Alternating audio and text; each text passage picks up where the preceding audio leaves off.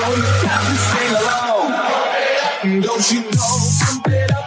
You've got to pump it up. Don't you know? Pump it up. This is the Jason Cavness Experience, hosted by Jason Cavness. Join Jason as he talks to small business owners and startup founders and other interesting people as we gain great insights about business, people, leadership, HR, and how each guest strives to be great every day. Got to pump it up. Don't you know? Pump it up. The Jason Cavness Experience is sponsored by Cavness HR. Cavness HR delivers HR to companies with 49 or fewer people across the United States with our platform that automates HR products and services while giving you access to a dedicated HR business partner for more complicated HR challenges. Small business loses an estimated $10,000 per employee per year because of unreliable HR. Small business owners are spending an average of 25% of the time on HR, time that would be better spent taking care of their people, their customers, and building their business. Cavness HR saves small business owners time and money on, on their HR. Sign up at www.cavnesshr.com or email me at jasoncavness at cavnesshr.com to learn more. Cavness HR, focus on your business. We've got your HR.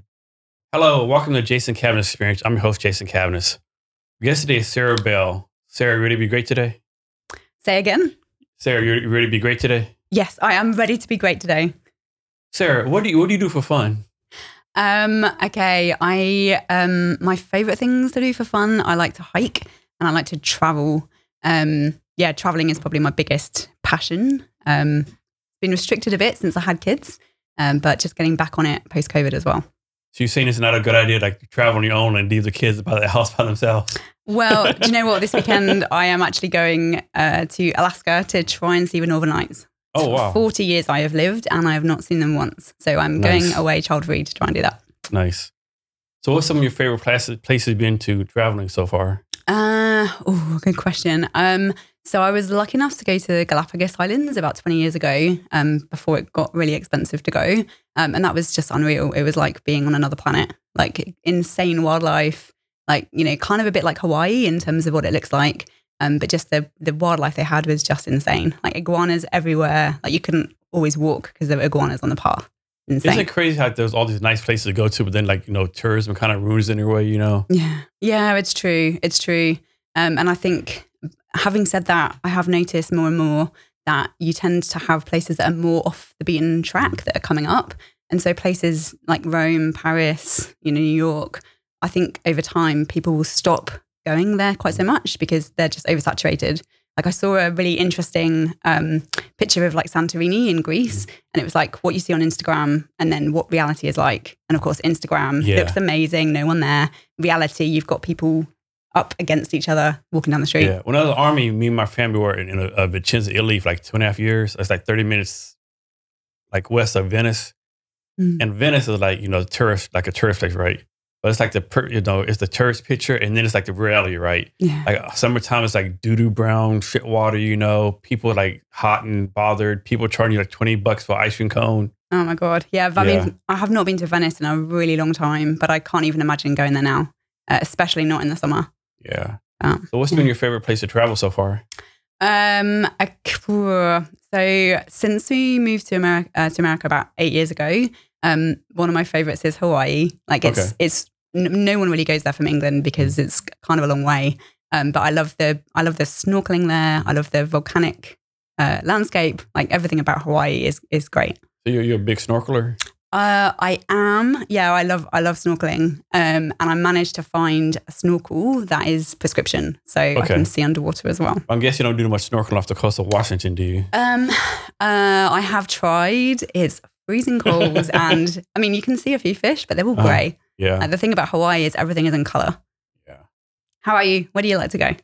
Uh, Italy's the favorite place that's where I'm from. But uh, actually, I just came from Vietnam a couple, about a week ago. Yeah, I was there with a friend of mine and his wife, September 1st, September 10th. That's really nice. Yeah. Whereabouts did you go? Uh, Ho Chi Minh City, that's where we stayed at. We went to a place called Vung Tau Beach for one day. Okay. That's really nice. Yeah. The water is warm and stuff. Yeah. It was crazy. It's like right by the port, like one of the ports of Vietnam. You see all these cargo ships in the bay, right? It was insane how many cargo ships it was. Yeah. Yeah. It's true. I bet it was crazy with motorbikes. I've only been Oh. to Hanoi, but the motorbikes just crowding the speech streets was crazy. Yeah, I, I call it the walk of death. Yeah. Like for people who don't have never been to Vietnam, bases like like you have a four lane intersection, like all these cars, all these scooters, you know, and all these people, everyone just goes at the same time. Yeah. So you're just like you know dodging cars and stuff, you know. You literally take your life in your hands anytime Every you time it's a cross. leap, leap of faith. Yeah. But it works because everyone like kind of walks slow, all the cars go slow. Now I, I messed up a couple times, but I was still the walk of death here, right? But I look like caught myself. Do you know what? I'm always worried I'm going to get in trouble over here because in England you can just cross the street and y- you know at any point and Mhm. people will stop for you. Yeah. Um, whereas I'm pretty sure it's an offence in the US and cars do not yeah, stop. Yeah. yeah, jaywalking. Yeah, unfortunately, yeah, it's, it's crazy. So, what's a place you've been to where like you really enjoyed it, or people were, were like you you had fun there?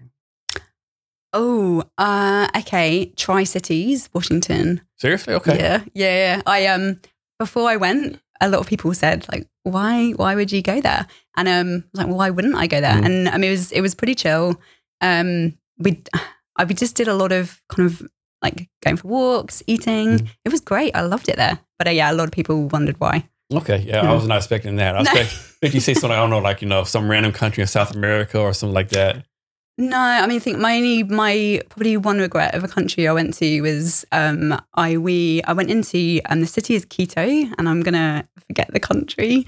Um, but either way, I we got there, and I'd kind of been like hyper aware of keeping my stuff about me, and then I took off um, like a bag and I put it under my legs, and then my husband and I were in the car, and then um, the next thing I knew, somebody had put um, some sort something against the window. The window smashed, and they grabbed the bag which had both our passports in, Oh like all sorts of stuff.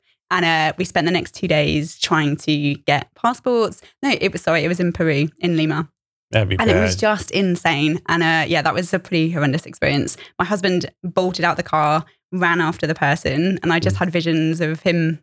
I don't know, something happening. Getting to kidnapped him or something, getting or kidnapped. Yeah, shot. Yeah, so that was that's probably the the scariest experience I think I've had whilst traveling. okay. Yeah. Any any, um, any place you want to go next? Uh, I really want to go to Japan. Japan. Okay. Yeah, that's high on my priority list, but um, I think it's it's got really expensive and busy, Yeah. and so I think I'm almost priced out of Mhm. Japan. Um, I was lucky enough, kind of 20 years, to travel a lot when the pound was great. Mhm. Uh, like at one point, it was two dollars to the pound. Yeah. Um, and so I was able to travel a lot when I was younger. So um, yeah, we'll see Yeah. how that goes going forward. And so you going to Alaska this weekend for the Northern Lights? Yes, How long are you gonna be up there? just three days. Three days. Yeah, but I think it's going to be cloudy the whole time. So my mission, I think, is going to be unsuccessful. So man, so me just got to go farther north or something. Are you gonna be like Fairbanks, Fairbanks. or Fairbanks? Okay. Yeah, yeah. I've just discovered the equinox, which I think is well, I hope is this weekend. Mm. Um, so I'm, I'm hopeful. I think the the lights were out last night. Yeah. Um, but I was in a meeting, so I missed them. Yeah. Um, How about you? Where's your, where's next on your list? I don't know. To be honest with you, like Mm. like I would never went to Vietnam. That's that's, that's nowhere in my top ten list of countries to go. But like Yeah. you know, I had an opportunity to go. You know, tour guide and stuff. So I had to you know go there. You know, but yeah.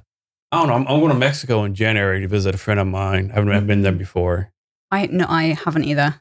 Um, Yeah. Oh, not whereabouts are saying- you going?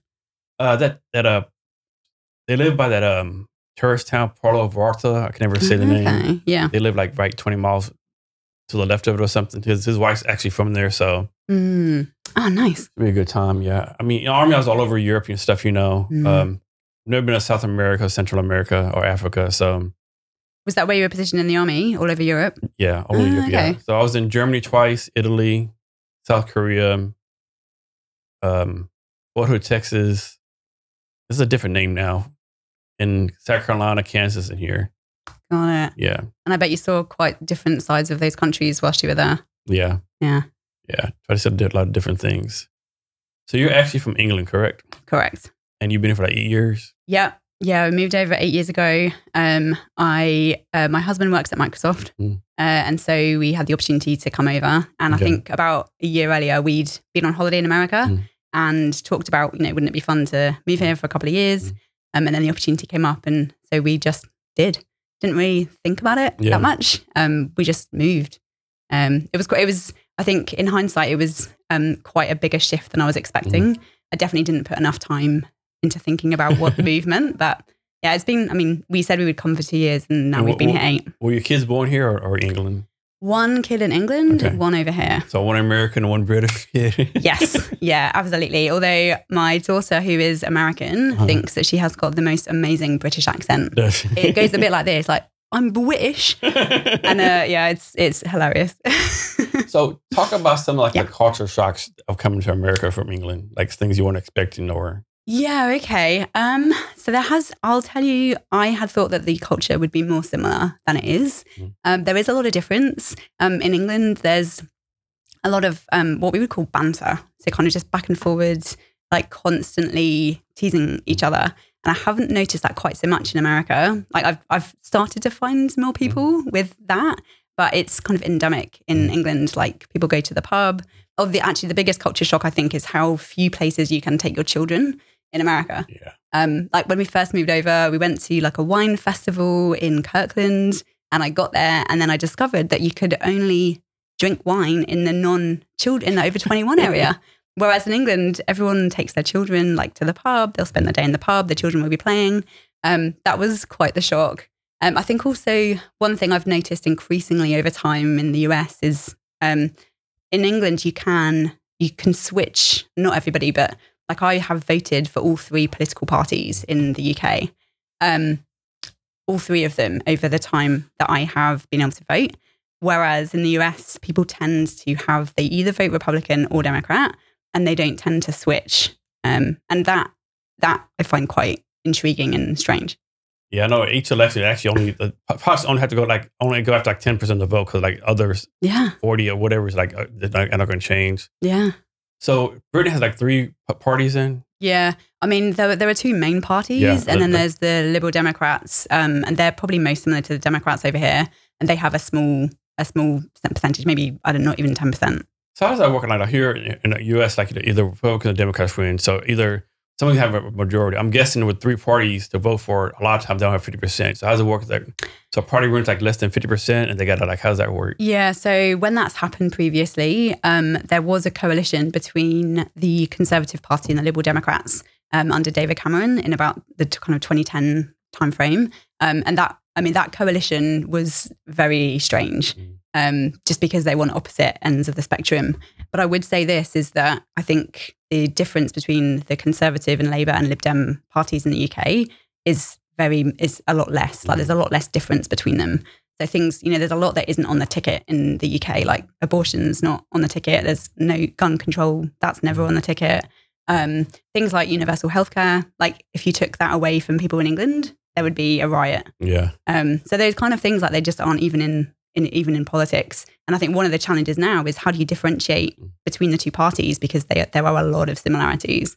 Um, obviously, you would never get that between um, the Democrats and the Republicans here. yeah. Mm. So are y'all like you have like do do citizenships now, or how does that work? Yeah, so um, we, I'm, I'm on a green, we're on green cards, Mhm. um, and then we've just applied for citizenship. So, yeah, we'll so see. so you so you you get to keep both of them then? Yeah. Okay. Yeah, uh, yeah, and my husband's also Australian, so he's got, he'll have triple citizenship. Okay. Yeah. So when you tell your family and friends you're moving to the States, they're like, what are you doing? Don't go over there. Like, you know. I think they were worried that we were going to move to Australia, Uh-huh. and then we moved to America instead. So that's a little closer. it is a little closer. Um, Australia is fabulous. It's such a great country. Mm. It is a long way away from everywhere. Um, and it takes, when we go there, um, my husband's from Adelaide, um, and it takes us about 27 hours together. nice. Yeah. Um, so what's something you miss about England and or, and or Australia? Ooh, um, I mean, for me, it's friends and family. That's those are the main things I miss from England, and just being able to pop to someone's house, like you know, birthdays that you miss, um, or just going to the pub, like all of those kind of everyday things is what I miss the most. Um, I do also miss the history that you get in the UK. Um, like just being able to go to really old buildings, um, that kind of thing. Um, in Australia, um, the I mean, there's a lot to love about Australia. Um, Adelaide, in particular, is such a bustling city. Like I was there for work and to visit family a couple of yeah the last summer, and like just everywhere is bustling, Uh-huh. busy, open. Like there were just businesses everywhere, like cafes, bars everywhere. And I think with downtown Seattle, like it still really hasn't come back. No, no. And in Australia, it, it's almost, I mean, they had a very different pandemic experience. Um, but I was completely blown away at what a great city Adelaide is. yeah, Vietnam's the same way. It's like a lot of bus hustle on bus, all right. Yeah. Same thing. Mm. Uh, um, so you just you spent some time at, at something called KPMG. Yeah, I did. Yeah, it's a it's one of the big accountancy firms. Um, I mean, when I was growing up, I didn't, I had no idea what startups were, what any. I, I knew all of the kind of standard career paths, like teacher, doctor, accountant, lawyer.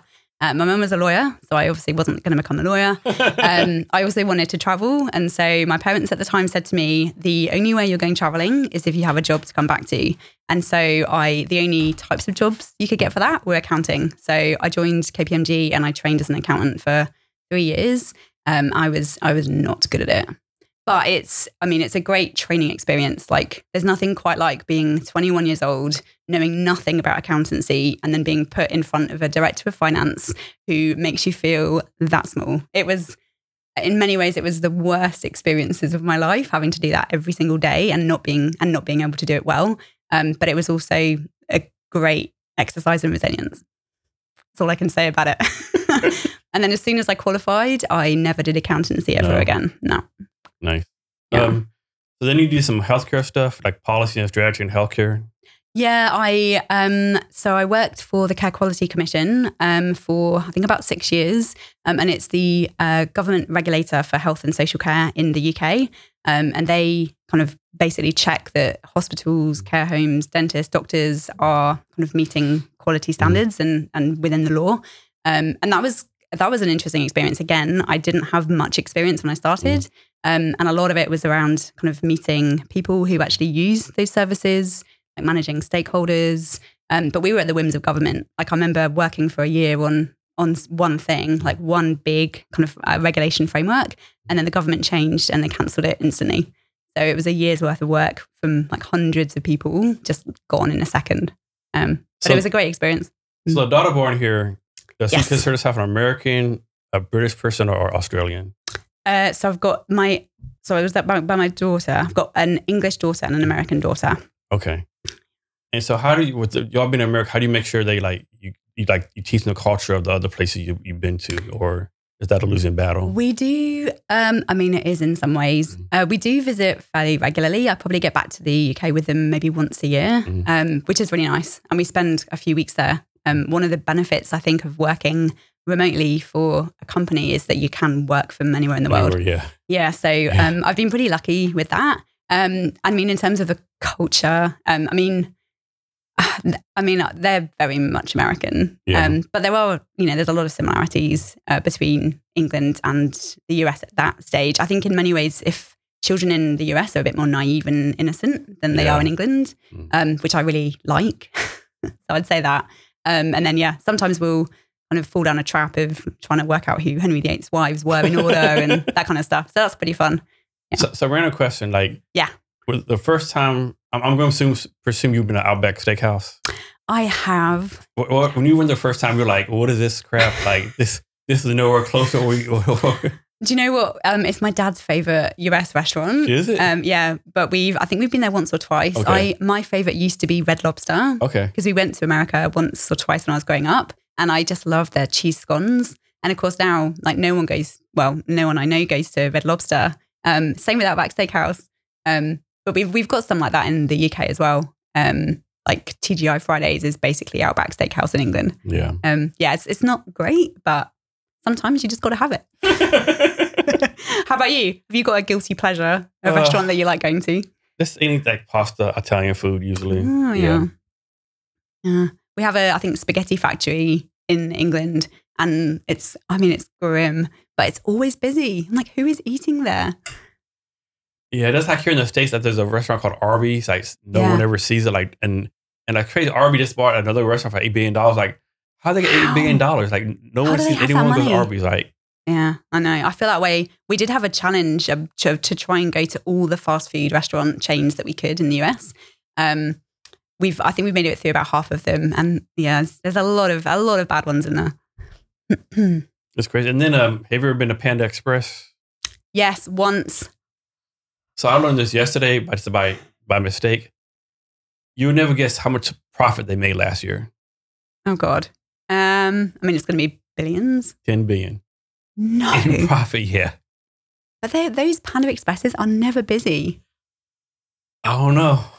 Maybe somebody's relying on their paper account. Maybe the account, there's account doesn't know what they're doing and, and, and fudge the number or something, right? Oh, I don't, know. Well, yeah, you said it, not me. but I mean, well, someone must be, someone must be eating in there. Yeah, very very odd. So, changing subjects. wh- What is Yes. what is it like? In, what is the Australian startup scene like? What's you know people talk about Silicon Valley, Israel. What is it like in Australia? Yeah, so I mean, compared to Silicon Valley in Israel, um, I'd say the Australian startup, startup ecosystem is maturing. Um, there is a lot of money going into it. Um, you know, there is quite a lot of investment, um, particularly in Sydney, Melbourne, um, and also Adelaide. Um, but again, Australia, it is a long way from anywhere. Although one of the things that we were reflecting on at Leap Sheep is that we couldn't have built Leap Sheep in Silicon Valley or Tel Aviv or London but we could build it from Adelaide because it was very much an immature startup ecosystem, and in some ways, it's still it's still very much um, kind of maturing, um, but it's it's a long way behind. Now, is Australia considered part of like the South Asian Southeast Asian startup scene? Like they consider like Vietnam, like Korea, and that part of the country, or that's to- totally separate? Um, separate. Um, yeah, they're quite separate. There are, I mean, there are some connections, but not Mhm. many. Like Okay. Australia is quite out there, and if there's any connections with Australia, it's usually into places like Silicon Valley or established ecosystems. Um, I know there's a few schemes in Australia, like landing pads, um, and those are specifically designed to get Australian startups Mm. exposure to Silicon Valley and other startup ecosystems, just to try and build capability.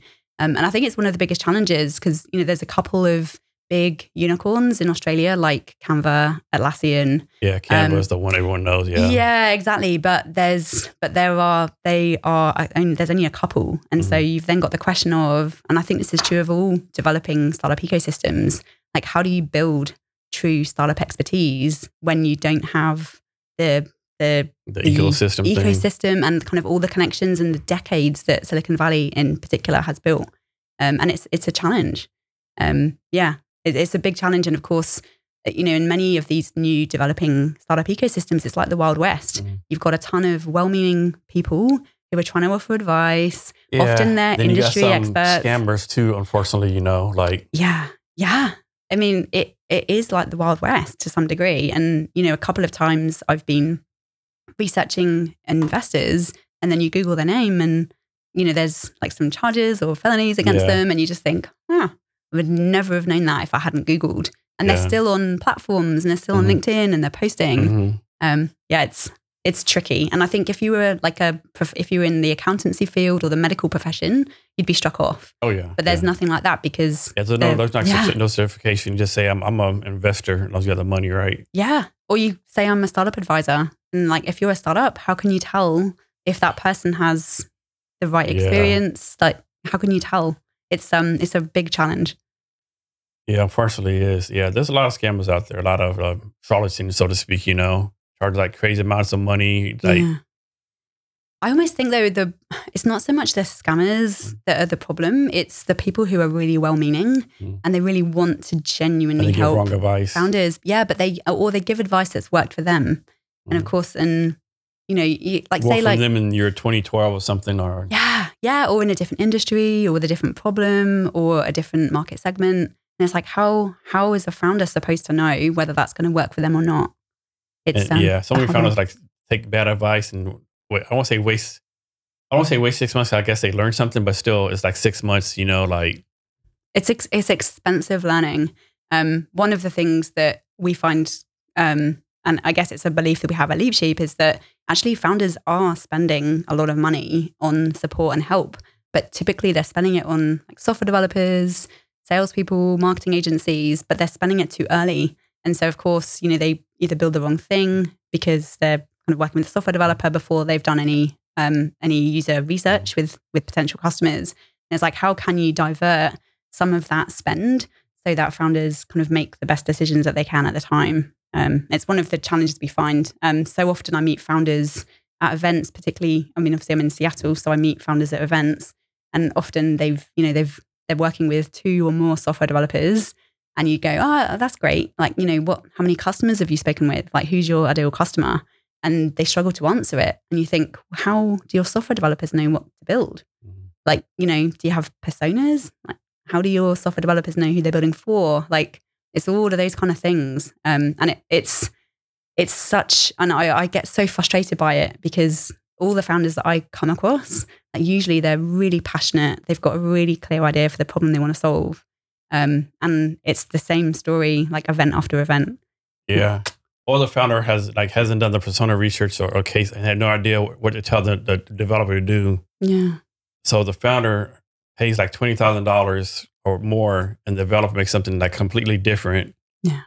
And so the founder gets frustrated. You didn't build what I want. This is exactly what you want because, like you know, founder don't have, founders don't know how to communicate. Developers they definitely have a different language. They talk, you know, Yeah. it's very very detailed user stories and stuff. You know, most people like. Like I, I said before on the podcast, like if you tell a regular person get up and open the door, get up open the door. Developer, get up a 20 degree angle, do 19 degrees thrust, put one forward, you know, just so detailed, right? And most people don't communicate like that. Yeah. No, it's true. It's true. But And I think- do. one of the challenges as well is that software developers like they they're really just focused on developing software Mm. um, and so if you talk to them about who the customer is and try and get them to think through the customer's perspective Yeah, or even talk to yeah. customers like usually they can't they Most don't can't or that. won't do it um, yeah i mean i've been chatting with a founder who's in our portfolio and you know they they still don't have a clear persona and Yeah. you've got the software developer who's doing a ton of work and i said well why are you doing this work if so you this don't know what's that you're called? designing It's for called like tech debt, right? yeah, yes. Yeah, it's it's it's a hard one. And I think also the the ecosystem exacerbates it. Like if you go to any event and you and you meet um, an investor, it's always the VCs that are at the events. And usually it's the early stage startups who are going to the events. Where's your tech co-founder at? Or where's your tech Yeah. lead at? Yeah. Or, you know, like, oh, have you got your product yet? Like, you know, what you know, we love we love it when founders have got 200% year, like month on month growth. Mhm. And it's like, well, that's, I mean, it's great advice if you're talking to like Series B Mhm. founders, but for early stage, Yeah. it just exacerbates this Build myth. a product. Doesn't matter if what the customer wants, just build a product. Yeah. Yeah. And so back to angel investor fast. It's my experience. It's like the, the angel investors who like put on LinkedIn angel investors is like they've never invested ever in their life, right? And the actual angel investors like it's they don't advertise it right. It's kind of hard to find them. But I thought it was interesting. Is it is hard to find them, and the ones we've actually been doing quite a lot of research into angel investors at the moment. Um, and one of the things you find is that often people who are listed as angel investors, um, often they are associated with a VC. So actually, maybe, maybe they have been an angel, but now they're with a VC, um, or often they're with like an alliance or a group. Um, I'd say it's extremely hard, and I know that there's platforms like Gust and other matching platforms. Um, but it feels like there's a lot of hoops to jump through if you're pre-seed as a founder, um, particularly pre-seed, to actually find the right investor. And, you know, there's you're going to be sending hundreds and hundreds of messages. Um, yeah, it's it's a challenge. It's like there's so many investors out there now, all these micro VCs, angel investors. Mm. It's like there's like like you said, Gust, PitchBook, um, NFX, Mhm. All these like things out there, right? It is it's, it's overwhelming, right? But then you got to take the time, like it is like if, you know if you're a, a founder, you got to research and like who you're going to target, right? Yeah, yeah, and I mean, many founders are lucky enough to have friends and family for Mhm. their pre-seed, um, or you know, if you've had a, especially in this area, if you've had a big payoff from like Mhm. Microsoft or Amazon or whatever, then you might have enough to get you started. Um, so I think, yeah, but but I think on the whole, if you don't have those kind of connections or family wealth or well connect like Mhm. friends and family that are willing to take a risk, finding angel investment is a big challenge. Um, it's something I'm, you know, I feel increasingly passionate about. Um, one of the ways that we we help founders is um, if they are struggling to raise capital, then we kind of help them with ways to bootstrap. Mhm. So you know, can you do some consulting work or sell some projects to get to extend your runway so that you don't need to raise capital? That's Collect, one collect, thing collect, collect some cans, donate some blood. Well, Uber, do you know what? I have at not. McDonald's. I have not been suggesting that. yeah, I mean, a few founders that we've worked with actually have done that extremely successfully, and they've Mm. built big. Um, they've built a massive runway off delivering projects, um, usually to the customers that they then plan to service with a product. Um, and that that's probably the most suc- the most success that we've had in extending a founder's runway. And the other advantage is, is that you don't give up equity. Yeah. Um, and so then, you know, potentially you might earn enough through that side of the business that you can then build your product alongside. Um, and it's also, yeah, I mean, it's there's there's a lot to it, obviously, um, and it can be distracting. Um, I mean, it's the model that we've done at Leap Sheep. Mhm. Is you know, whilst we have been building our product in the background, we have delivered it um, manually um, for subscription revenue. So we've been able to bootstrap to date. Um, it's been quite painful, um, but it's been worth it. I think. So you might not know this, but Mhm. the name LeapSheep, does that mean anything or is it just a random name that was picked? definitely not a random name. Um, it's I often get asked this question. Uh, so it's based on the premise that you know there's a lot of sheep in a pack. Like how do you leap over? Okay. Um, and that's really the premise. Um, interestingly, though, um, we've kind of moved into a different analogy, which is you know if you in the if you're an investor, you have to pick a winner. Um, like you know you have to look and try and work out which founder, which idea, which team is going to be the one that kind of becomes the unicorn. Um, whereas actually our philosophy is that you don't have to pick winners. Like you can grow and build and develop and support many, many, many founders, um, and therefore creating more winners. And so the leap sheep one, I kind of the way I'm thinking about it now is like, well, okay, there's a lot of sheep. Why can't all of them leap? Okay. That's the first time I said that out loud. I'm not sure I'll say it again. So I think on your, your website it says we'll reduce the billions of dollars of capital that are wasted every year by startups. Like, how do y'all get this number of billions of dollars? Like, where did that number come from? Yeah, Like, sure. So there's um, so there's some research um, that's been done on the number of new um, startups uh, a year, um, and it's around five million startups. Um, and of that, and again, we've um, as with any founder, when you are fi- like kind of doing your market research, you're going to be able to find a ton of data, and you're also going to have to make some assumptions.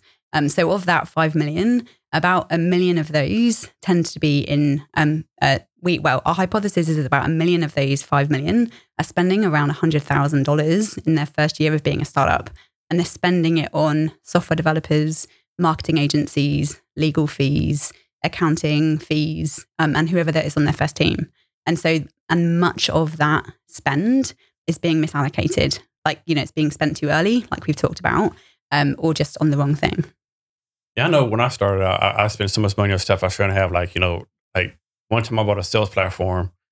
I was nowhere near doing sales, but it was like, oh, it now, get 8% off. Six months later, I never used it one time. Yeah. So, like, that's waste of money. yeah And so many people do that. Yeah. And that's the thing, you got so many people out there, like developers, marketing people. They they think they know what they're doing, but they really don't, right? So like you're paying money for a service, a product, they don't, they don't deliver, right? yeah But they think they know what they're doing and like they're not delivering. Like like hire a marketing person. I need a marketing plan. And they give you some like crap, like I could have done this. Like Yeah. And also, I think the challenge is, is that most marketing agencies in particular, like, yes, there are some very good ones, but many of them are doing it for established business. mhm. And established business tends to know who their customer is. Yeah. They've been repeatedly selling to that customer. You know, they know what language resonates with them. They know what their product is, Yeah. what the benefits are. Whereas if you're an early stage founder, a lot of that you still are learning and it's changing over time. And sometimes you don't know. Like, so I'm always surprised sometimes when I ask founders and say, you know, what is, and I, I like to call it a pants on fire problem. Like, Mhm. what is the pants on Yeah. fire problem that you're solving? And much of the time, founders can't answer that yeah. because often you start with an idea Mm. or a solution idea and then you try and then think well okay well i'm i think this is a great idea therefore other people will think it's a great idea and often it takes a ton of time to find that niche segment Mm. that is really got that problem and is willing to pay for it Yeah, I have a good friend, Alan Gonzalez. He's a startup founder. He he's a he he does um the company called DevMatch.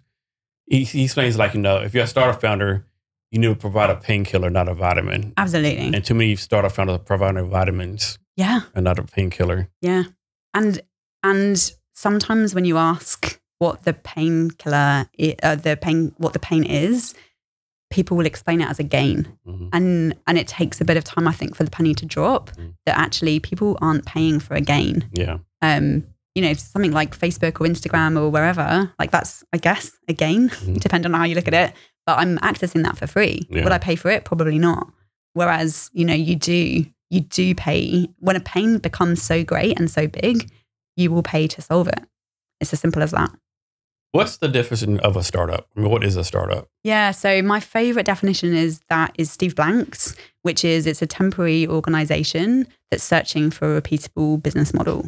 Um, and to me, that summarizes a startup. Um, the other element of being a startup is, you know, what um, it's it typically a product based company, so something that when that if it scales and gets to that exponential growth, then you have that massive um, gap between kind of what it costs to run the business um, and then actually the returns that you get. So I think that's the other core element of a startup.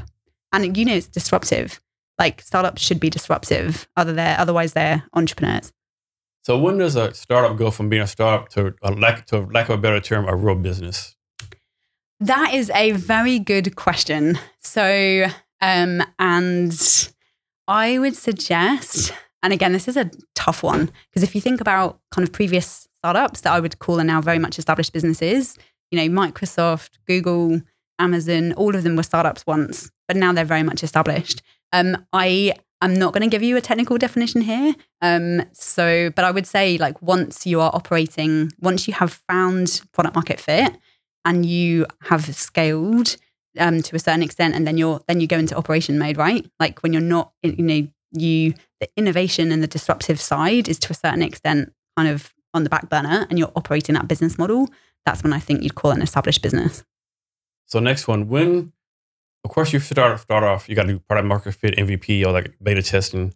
When should a founder switch from like startup mode, MVP, et cetera, to like full out scale scaling? Yeah. Uh, so there's two parts to that question. So product market fit is a it's a long journey to get to it. You know, you need to have um, a uh, a customer segment or like a we we call it a beachhead. Um, I think Bill Aulet kind of coined the term beachhead, but you know, you need a, a niche beachhead market that has the problem that they are willing to pay to solve that problem, and you have a solution that completely solves that problem, and meets their needs. And then, of course, you need to kind of go into the stage where you're learning and learning and learning. So, you know, does your product technically work? Do your customers get the benefits that you said they do? Are they um, engaging with it and is it sticky? Are you able to acquire customers repeatedly and at scale? Um, that's kind of all the side on the innovation side. But then there's also the really important aspect, which is the business model side. So before you scale, you need to make sure that you have got a a business model that's worth scaling. So, you know, is your customer acquisition cost less than like significantly less than your lifetime value? Um, you know, what's your gross margin? Like all of these kind of metrics, um, and making sure that you've got the metrics right so that if you scale, then you scale a decent business model. I mean, there are examples of where bad business models have scaled. Like Twitter is a great example. Um, you know, Twitter's, I, I don't know what their current profit margin is, but you know, they've struggled to make a profit despite having a ton of money poured in. Same with YouTube. Like YouTube actually scaled and then found a business model that was worthy of scale. So, you know, there's there are instances where you can scale before you reach product market fit and before you get the metrics. Um, but typically, it's better to make sure that you've reached product market fit and got good metrics first. Otherwise, you're just burning money. Okay. So this is like an exaggeration. It's like some people in the startup world, they'll tell founders, you know, fail fast, right? You know, if you don't have like, you know, product market fit, blase blase, million dollar revenue by three months, just shut it down. Other people like, you know, never quit. I don't care if it takes 10,000 years, keep on going, right? What, I mean, it has to be a balance, right? You can't, Yeah. you know, like what, what's your take on that? Yeah, I mean, my thought, it's a fabulous question. My thought on it is, is that sometimes because VCs are investing um, earlier and earlier in startups, like it's actually, it's counterintuitive, but they're, you know, if you think about what VCs need, they need to be able to deliver returns to their LPs. And so, of course, they want startups in their portfolio to be able to scale, to show growth, to get more revenue, all of these things. And so, actually, what it means is, um, do you know what? Now I've started on that route, I'm completely forgotten the question. Can you go back to it? I've just gone on a yeah, tangent. yeah. So, So, yeah. so like some people in the startup world will say, you know, like fail fast, like Oh, yeah, yeah. if you don't yeah. have like, you know, Yes. a million dollars of revenue within nine days, shut it down. And the other, other end, like, you know, never quit. I don't care, I don't care for like 20,000 years, keep on going. So there's definitely a balance in the middle. Um, and I think the fail fast methodology, I think is quite dangerous Um, and I think people wear it as a bit of a badge of honor. I'd say, you know, it typically takes seven to 10 years for any founder that actually makes it to an exit event to get there. There is so, it takes a lot longer than any founder thinks when they start the journey of building a startup. Um, I, you know, and there are also there's an also the other option, which is is that you may not ever get to an exit event, Mm. but you actually might get a profitable, you know, Mm. company that's kind of worth continuing, but never gets that hyper growth. But it does. The, the challenge is that it takes time to learn, like learn who your customer is, learn what marketing works, what doesn't, and run all these different experiments. That kind of build, measure, learn um, cycle. That's very much part of the lean startup, and actually having the patience and the perseverance and the grit to to continue down that path until you get to product market fit. So if you listen to news, you know, all, all the like publicity, you know, everyone's raising millions of dollars, fundraising stuff. There's, you know, all this VC money out there. But reality, less than 1% raise money, right? It's true. Why is there such this myth out there, right? And and saying like so many founders probably waste time, you know, trying to raise money when they're, when they're not fundable, right? Yeah, I think um, one thing I've noticed is you know you if you go to a found and a startup event, sometimes you'll get someone who's made it, like you know a successful founder who's raised, you know they've potentially created a unicorn, and they'll kind of talk through the story of kind of how they got there and all the challenges and the times that they almost shut the business down, but they kept going, and of course they reached this success, and it. It, it obviously you need hope as a founder. Like mm. you need hope that you're going to get to that. You know that's what we're we're all on this journey right? But it also exacerbates and makes it harder, I think, for founders to fail unless they really have kind of given everything and stopped. yeah can you see the articles on Crunchbase, Geek all the time, you know, random founder raised $10 million or whatever, but it's like maybe two paragraph blurb. But in reality, there's probably a book could be written about all the failures, all the people that, all the, they probably had like a team of six people now. They probably went through 25 people, you know. That's something people don't talk about either, like all the people you go through, right? Because like it takes a while to fundraise. Most people can't work for you for free, right? No. So usually, I think after six months, of years, they, they, they roll out. So then you lose all expertise they had. You got to start all over again. And then VC like, man, you've had like such high turnover. Why? Yeah. Because you won't give no money to pay them. Yeah. Yeah. It's it's a tough challenge. And that's one of the reasons why we where we where it's appropriate and where we can, Mm. we help founders with a like a different revenue stream Mm. so that they can fund themselves in order to build build the business. I mean, it's not right for everybody. Yeah. Um, yeah, it's it's hard. It's hard, and I think it's only getting harder. Like after Silicon Valley Bank, um, I think one of the repercussions of that is that there's a lot of new solutions being built to do more screening, like more hoops for founders to jump through to to help um, investors pick winners. yeah. And you just think that's going to make it. It's going to make it even harder for good founders to raise. And there's the other element, which is like if we could just make more great founders with the right knowledge and, and Yeah. information to actually really help them and to reduce their risks and manage their resources, like that's surely the, the better option.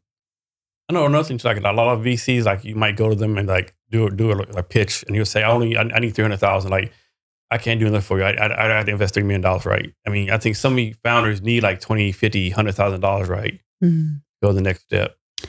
Yeah, it's true. Um, do you know what the working out the amount that you need to raise is a bit of is challenging because typically I, I struggle with that all the time. Yeah, well, I mean, the principle we tend to work from is you want to really give yourself 18 months of runway so that you're not constantly But fundraising. 18 months with everything you want, like all the people you want, all the all the like all the toy, you know, the bells and whistles, you know. Mhm. There's a difference between like you know buying the premium HubSpot and like like doing like you know cold email yourself, right?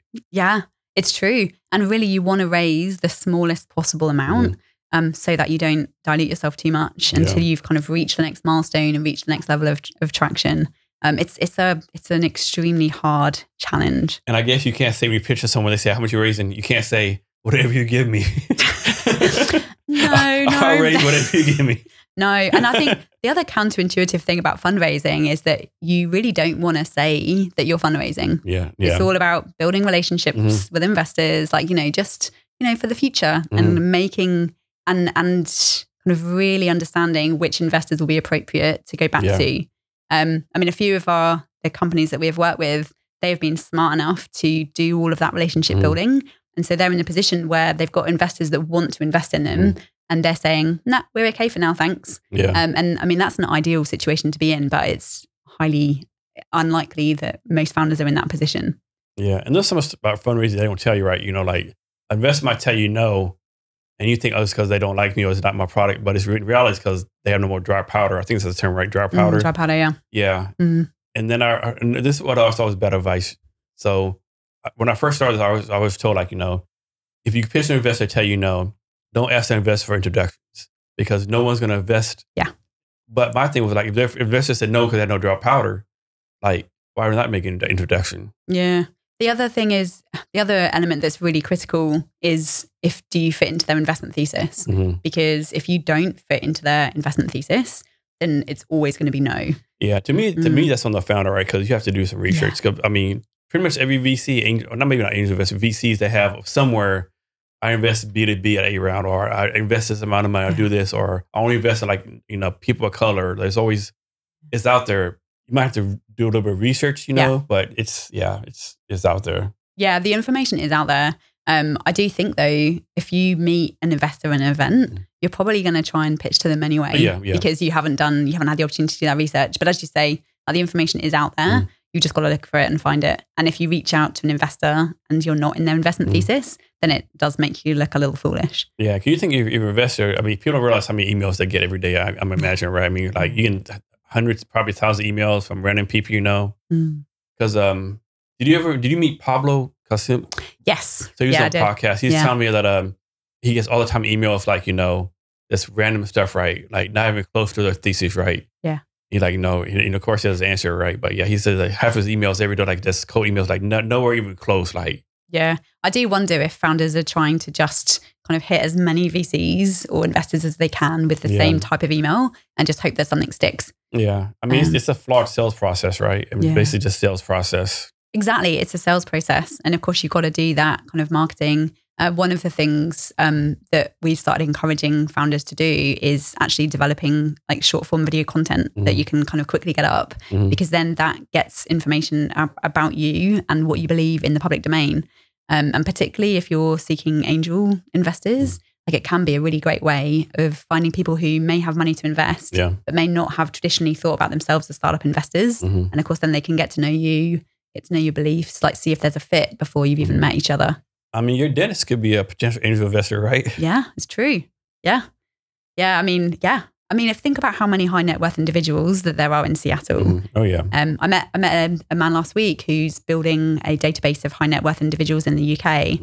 Um, because you know, ang- like if you think about investors, typically they're saturated with all of these deals, Mm. whereas you have all these people who have become wealthy and who have potentially money that they want to invest. How do they find good deal flow? Um, so I'm hoping something like that will come up um, in the US, like a network of high net worth individuals that Yeah. have not previously invested in startups, but would if there was something that was particularly their passion. Yeah. No, uh, so Mm. are y'all mainly dealing in Seattle? Or y'all do stuff all across the United States, Uh, all over the world. all over the world? Yeah, we've got um, our head office is based in Adelaide Mhm. in South Australia, um, but we have we have customers in the US, in the UK, Europe, India, Australia, um, all over. Um, typically developing countries because we're a subscription.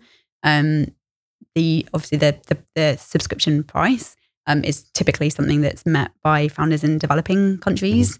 Um, but yeah, we're we're all over. We're agnostic to industry, technology, geography, all sorts. What's a upcoming like startup city that's kind of under the radar right now? Oh, I mean, there are so many. Um, one of the interesting places, one of the interesting ways to think about that actually is through um, Founders Live. Which I know Yeah, I think yeah, we've been out together. yeah. Yeah. So I mean, they're they're starting to host events in like Uzbekistan, Kazakhstan, like all of these cities all over the world, and you would never have typically thought of them as startup locations. But you know, now it's so cheap. It can be so cheap to build. Like you know, there's no code software like you really can build a startup from anywhere in the world. It's an exciting time. Um, and I, I mean, I'm not an expert on kind of developing ecosystems. I think Startup Genome is quite good for that. Um, but it's I always find it exciting to read about these new up and coming places. What's the, like a, a how put this? What's the startup industry that's out there that excites you? Like a, like a new tech, like maybe, maybe AI or VR, AR. What's like a, a new tech out there that excites you? So, I mean, generative AI I find completely fascinating, but then doesn't everybody?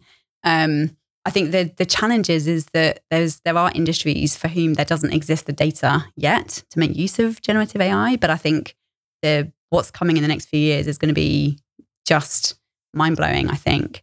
But one of the most exciting things for me, I reckon, is industries which haven't really been touched by tech. Like, you know, advertising has been completely, completely transformed by technology. But you think like construction, you know, I was kind of anticipating that by now there'd be 3D printed houses everywhere because, you know, in Dubai, they built, they 3D printed a skyscraper about six or seven years ago. And I'm like, where are the 3D printed houses? And they're still very, very niche. So I think those industries that have not been transformed by tech, that's I think where there's going to be a lot of really exciting developments.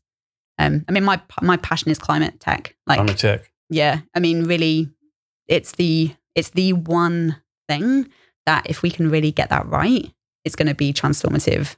Um, you know, I think Elon Musk, you know, with his investments in like SpaceX and building SpaceX and Tesla, like you've kind of got kind of the like interplanetary mm. side of things to a certain extent started off, and then also the you know, this planet.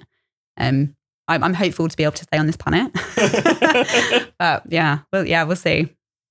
So next, talk about how y'all help people with pitch, with pitch deck development. Yeah, sure. So, um, so pitch deck development is an interesting one because there's so many places you can go to find the pitch decks of Airbnb and um, Uber, you know, all of these big kind of tech companies.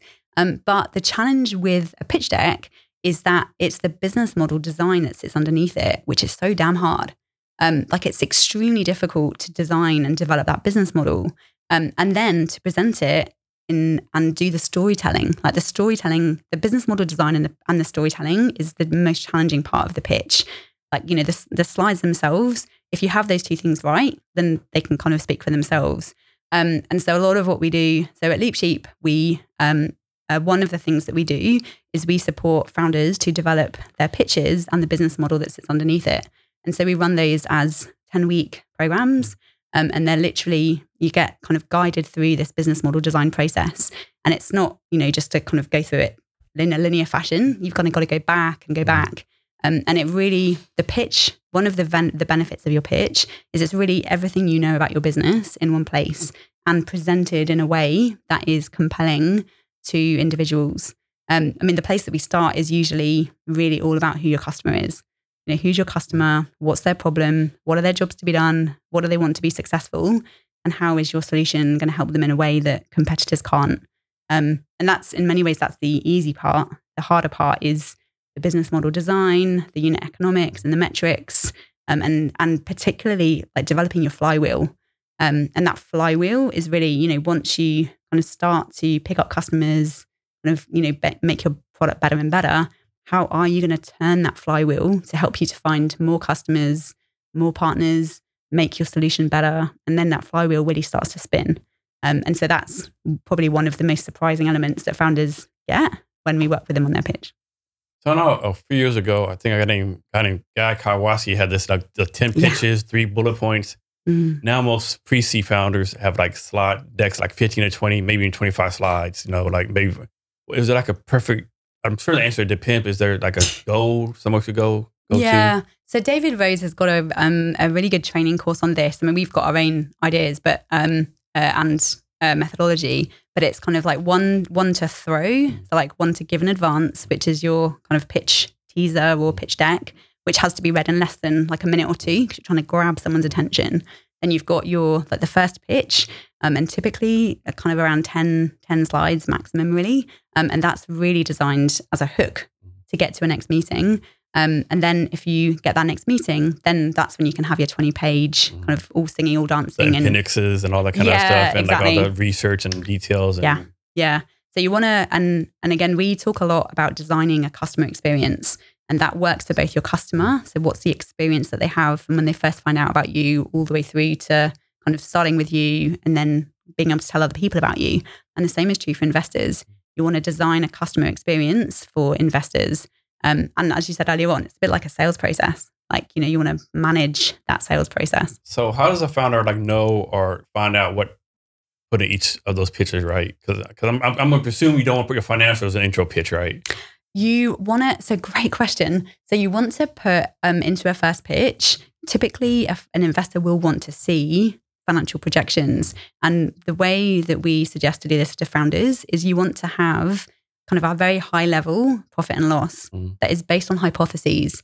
And so those hypotheses have to be really clearly stated. So if we reach this milestone or if our acquisition strategy works as we think, these are what our projections are. Mm. Because then you, you know, one of the biggest challenges is that people hold startups to account on their financial projections. it's like, I'm still developing my business model. Like, how It's can like I it's like possibly? voodoo math, right? Yeah, yeah, it's, yeah. And I mean, really, if you're making these kind of projections, anything more than a year Mm-hmm. in advance is complete. It's just Just best up. guess. Yeah. Yeah. What's it called? Uh, MS University, made shit up university. yeah. Well, I mean, I mean, admittedly, there's a lot of work that goes into those Yeah. financial projections. Even though they are made up. yeah, but I mean, it's all hypotheses. The, math still has to add up, right? Yeah, yeah. It's all hypotheses. And the challenge comes, like, I think um, at one point before Tesla was kind of really on Mm. the up a few years ago, you had analysts that were really kind of holding them to account against Mm. financial projections. Yeah. And you think, well, like, you know, how can they be Yeah. People forget for a little bit, Tesla was like on the borderline of like shutting down. Like, Yeah. I mean, they were like, like Yeah. danger close of not being a company. Yeah, I know. Yeah, I know. That was, uh, yeah, that was about the time when I wish I had invested in Tesla. I always said I really should invest in Tesla, never did. yeah. So, so my take is like, like I always said like pitch decks are like resumes, right? Like if you're looking for a job, you send a resume to 25 people, get 25 opinions. I think pitch decks are the same. Send your pitch deck to 25 people. Yeah. And only opinions that matters are VCs. And how are you going to know that opinion is like your network, right? And like relationship building. I don't know if I'd agree with that. No? Okay. If you so one of the one of the big challenges that we often help founders unpick is is that you get all this different feedback from Mm. these different people, um, and then you end up trying to tackle it all, and you have a Frankenstein pitch, Mhm. like just completely mismatched, doesn't Mm-hmm. work. Um, and it's the same if you ask loads of different people about your product. If you get feedback from all sorts of you know your friends, your Mhm. neighbors, then you end up with a Frankenstein product. Like the and again, not saying that an investor feedback is not um, appropriate or important or useful because often it is, but you want to get feedback from a lot um, from a lot of people who are your target investor range with Okay. whom you fit in their investment thesis, um, because that is the feedback that really matters. okay. And then you want to look for the patterns because you know if one person asks for one thing and one person asks for another, you can't possibly do it all. No. You have to look for those So you're patterns. saying like pretty much like make, make a decision and do your pitch deck. Yeah, unless Okay. there's a bug in it or like something that Mhm. like an investor goes, well, that's just wrong. Like I don't agree with that. Yeah. Um, I remember one time we we put a sentence into our into um, one of our pitches, and it was something like you know forget everything you know about um, about startups. And I, we actually got some feedback from Minda Bruce, if you know her from First uh, First Row, and she said she's like, well, that actually sounds kind of it puts my back up that you've said that because like you know I I know a lot about startups. Like it annoys me that you've told me to forget it. And so that's one thing I thought, hmm, okay, that that will be one thing that we change when we next update our pitch. One thing that's always been a pet peeve of mine, like you go to pitch competitions, right? And the rules are, you know, the founder pitch will say like three minutes, only 10 slides, right? And you got all the rest like, you should have this and you should have that in there. Yeah. And like, like you saw the rules the same, you know, you, it, there's no way you put all this information in a three minute pitch, right? Yeah, it's hard. Yeah, it's it's hard. I mean, the the pitch competition format is a challenging one, I think, Mhm. because every pitch competition is a little different. Mhm. You have different people at them. Um, really, from my point of view, the point of a pitch competition is it's just helpful to get practice Yeah. in pitching in public. And you know, it's like coming on a podcast. Like you know, the more conversations you have, the the better you get at explaining your story or the problem that you're solving. It's I mean, I could be wrong. I don't think anyone's got an investment from winning a pitch, right? No, I don't think I so. mean, I'm sure. I mean, of course, you got to need to build in public, say, practice your pitch, you know, get your stuff out there. But I don't think, oh man, this is that's a great pitch. Let me invest like X amount of money, you know. I mean, it might get your if an investor likes what they're hearing from, Mm. it might put them in your mind. Yeah. You might get a meeting. Um, I don't. I'd be interested to know what the data is on that because Yeah. so many accelerator accelerator models are predicated on the demo day or the pitch, and I'd be I'd be interested to see that data point. Like of all of the founders that present at those demo days, how many of them result in capital? I don't know what that answer is. I don't Yeah. know if that data exists, but it'd be interesting.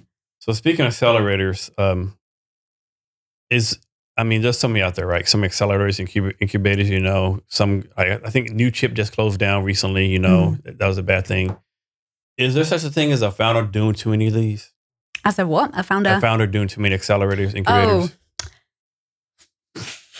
But um, because it makes all do the same thing, right? That's one mistake I Yeah. made. I probably went to too many of these things in the past. the ch- the challenge I think with accelerator programs is they um, in order to get into them like you have to find one that is specific to the industry that you're in the Mhm. stage that you're at like all these there's all these specifics around an accelerator and of course many of them take equity Mhm. and so founders often without quite realizing how expensive equity can be in a later stage give Mhm. up this equity without really understanding what value they're going to get from the accelerator program and then once you're in it if it's an amazing accelerator then like you know fantastic but then it's time limited so then at the end of the accelerator you kind of dropped off you drop off a cliff Yeah. and so then like many founders that we've come across are like i wasn't really sure what to do next Yeah. because they have seven percent. They have experience. seven percent of your company. They might give you one hundred twenty thousand dollars, which, like you know, like you said, if you make it one hundred twenty seven percent, like multi- such a millions and millions of dollars. You know. yeah and the other issue about them is that often they're quite cookie cutter Mhm. so you know it doesn't matter what your context is your experience your background your skills like the progress that you've made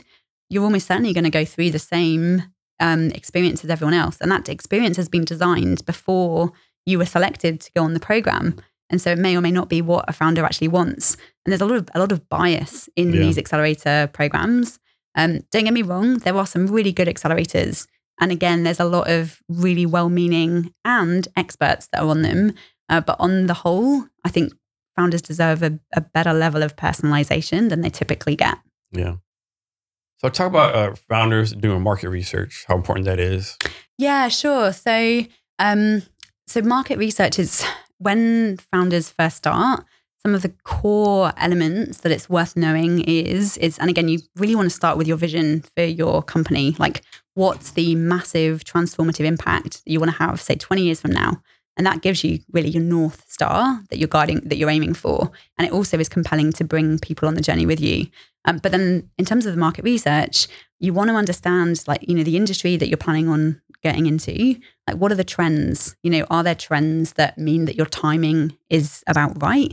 Are you know are you too early? Might you be too late um, who are your competitors like what how are they solving the problem and how in what ways do they fall short um, and those are some of the big things that it's worth doing your market research on um, the other element is what's the size of the market like if it's a growing market um, or like with Airbnb, they resegmented other markets in order to create a new market that wasn't previously spending on staying in a stranger's house.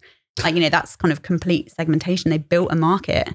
Um, and it's worth knowing what kind of market you go into. Like Steve Blank talks about the four types of markets, and you want to be really clear what they are.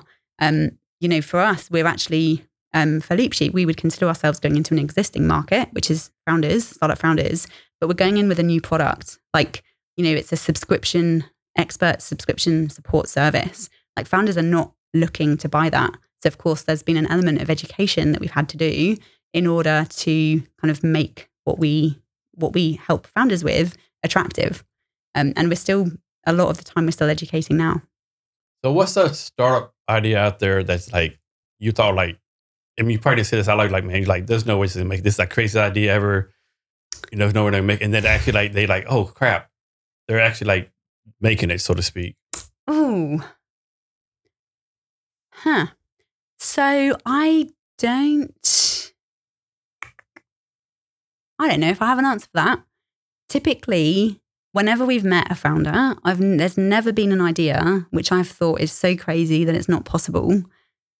One thing that I have found though is that we, the more you dig into the idea, you might need to think about more a bit more about who the customer is or what the product is. And so rather than it being a crazy idea, one of the things is actually how can you make this so that it's an idea and a problem that's worth solving?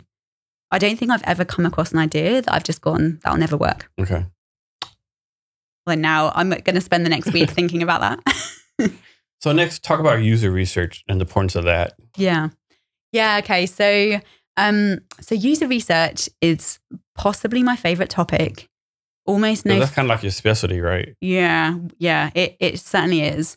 So, um, and just so we're clear on what user research actually is as well. So, if you go and talk to your customers or potential customers, and you tell them about your solution, like you say, you know, this is what I've built, this is what I've developed, this is what I'm thinking of. What do you think? That's the exact opposite of user research.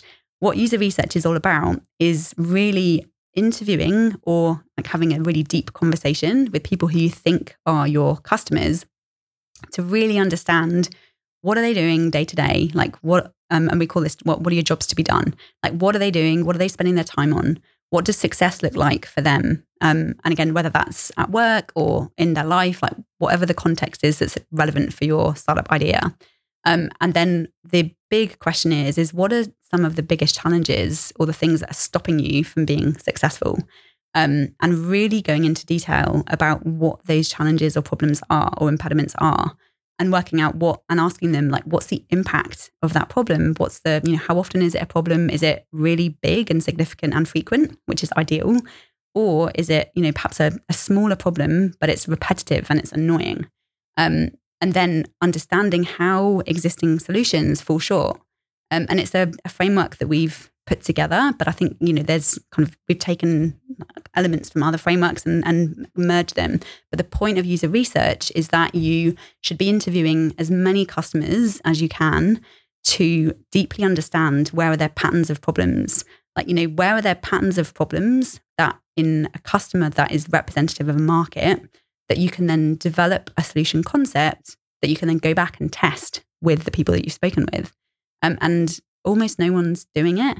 And the joy of it is that you get this deep customer understanding that almost no one else has because they haven't bothered to put the time in and done the work.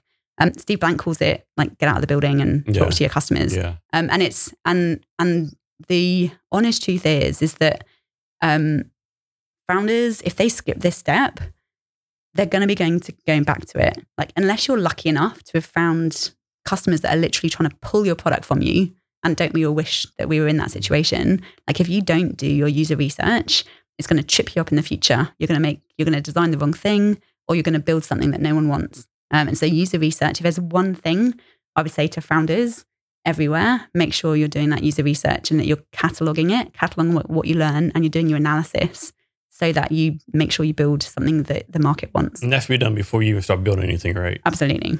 Yeah. Okay. Of course, most people don't do that. Almo- Almost no one. I think um, there's a statistic. I think about 11% of people do it, Mm. and even that, I doubt it's proper user research. And one of and how you know if you haven't, if you're not doing it right, is if you go out and you talk and you talk to customers about what you're building, and they're like, "Oh, that's interesting. That's great." You have zero validation that they're going to pay, or that, or that they care. Mm. And so many founders I meet, they're focused on that launch. Like, I'm going to launch that Yeah. MVP. I'm going to launch it. But actually, your MVP really, I wish Eric Ries had, had not called it minimum viable product Mhm. because really it's your it's your solution concept. It should your first MVP should be the concept that you share back with your potential customers and get validation that it's it solves their problems and that they would pay to use it. Can you talk about beta testing next? Yeah, I mean, we don't particularly talk, use the term beta testing that much, um, just because there's kind of two there's kind of two aspects to it. So one, which is you know how can you cheaply and quickly get a prototype or a concept into the hands of your customers? They can play with it, they can see how it would work. I guess te- technically that's the first element of beta testing. But then there's also the next bit, which is once you have that validation that it's worth building a product because your potential customers want it and they're just waiting for you to give it to them. Then the next stage is right, okay, well, once you have paying customers, then you're in testing mode again and continuously every time you make an update so that you can kind of understand like, you know, how are they using it? What are they using it for? Is is it does it technically work? Is it helping your customers to be successful? Because if it's not, then in the jobs to be done that you understood and learned, then there's no validation that you're going to be able to sell to more customers or that they'll keep using it and they won't churn. So it's just kind of constant iteration, experiment, and testing. Um, and it's very hard, I think, to have the the diligence and the processes to do it well. So your customer startups, but you have a, like a perfect customer, like a certain revenue startup, pre-seed startup, like what's like the perfect customer, so to speak. Yeah, sure. So I mentioned earlier we will work with really any startup founder or any entrepreneur. Um, our ideal customer is what we would call a go-getter customer.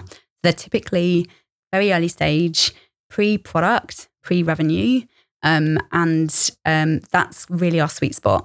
Um, that that's kind of a lot of our product is built to service and support founders who are in those early stages. Particularly, and one of the problems that we think we solve is there's so there's no playbook at the moment for startups, and we are building that playbook, and we're doing it by kind of testing it manually with subscribers, kind of working out what works, what doesn't, kind of including elements of diagnostics and interventions in there to support founders.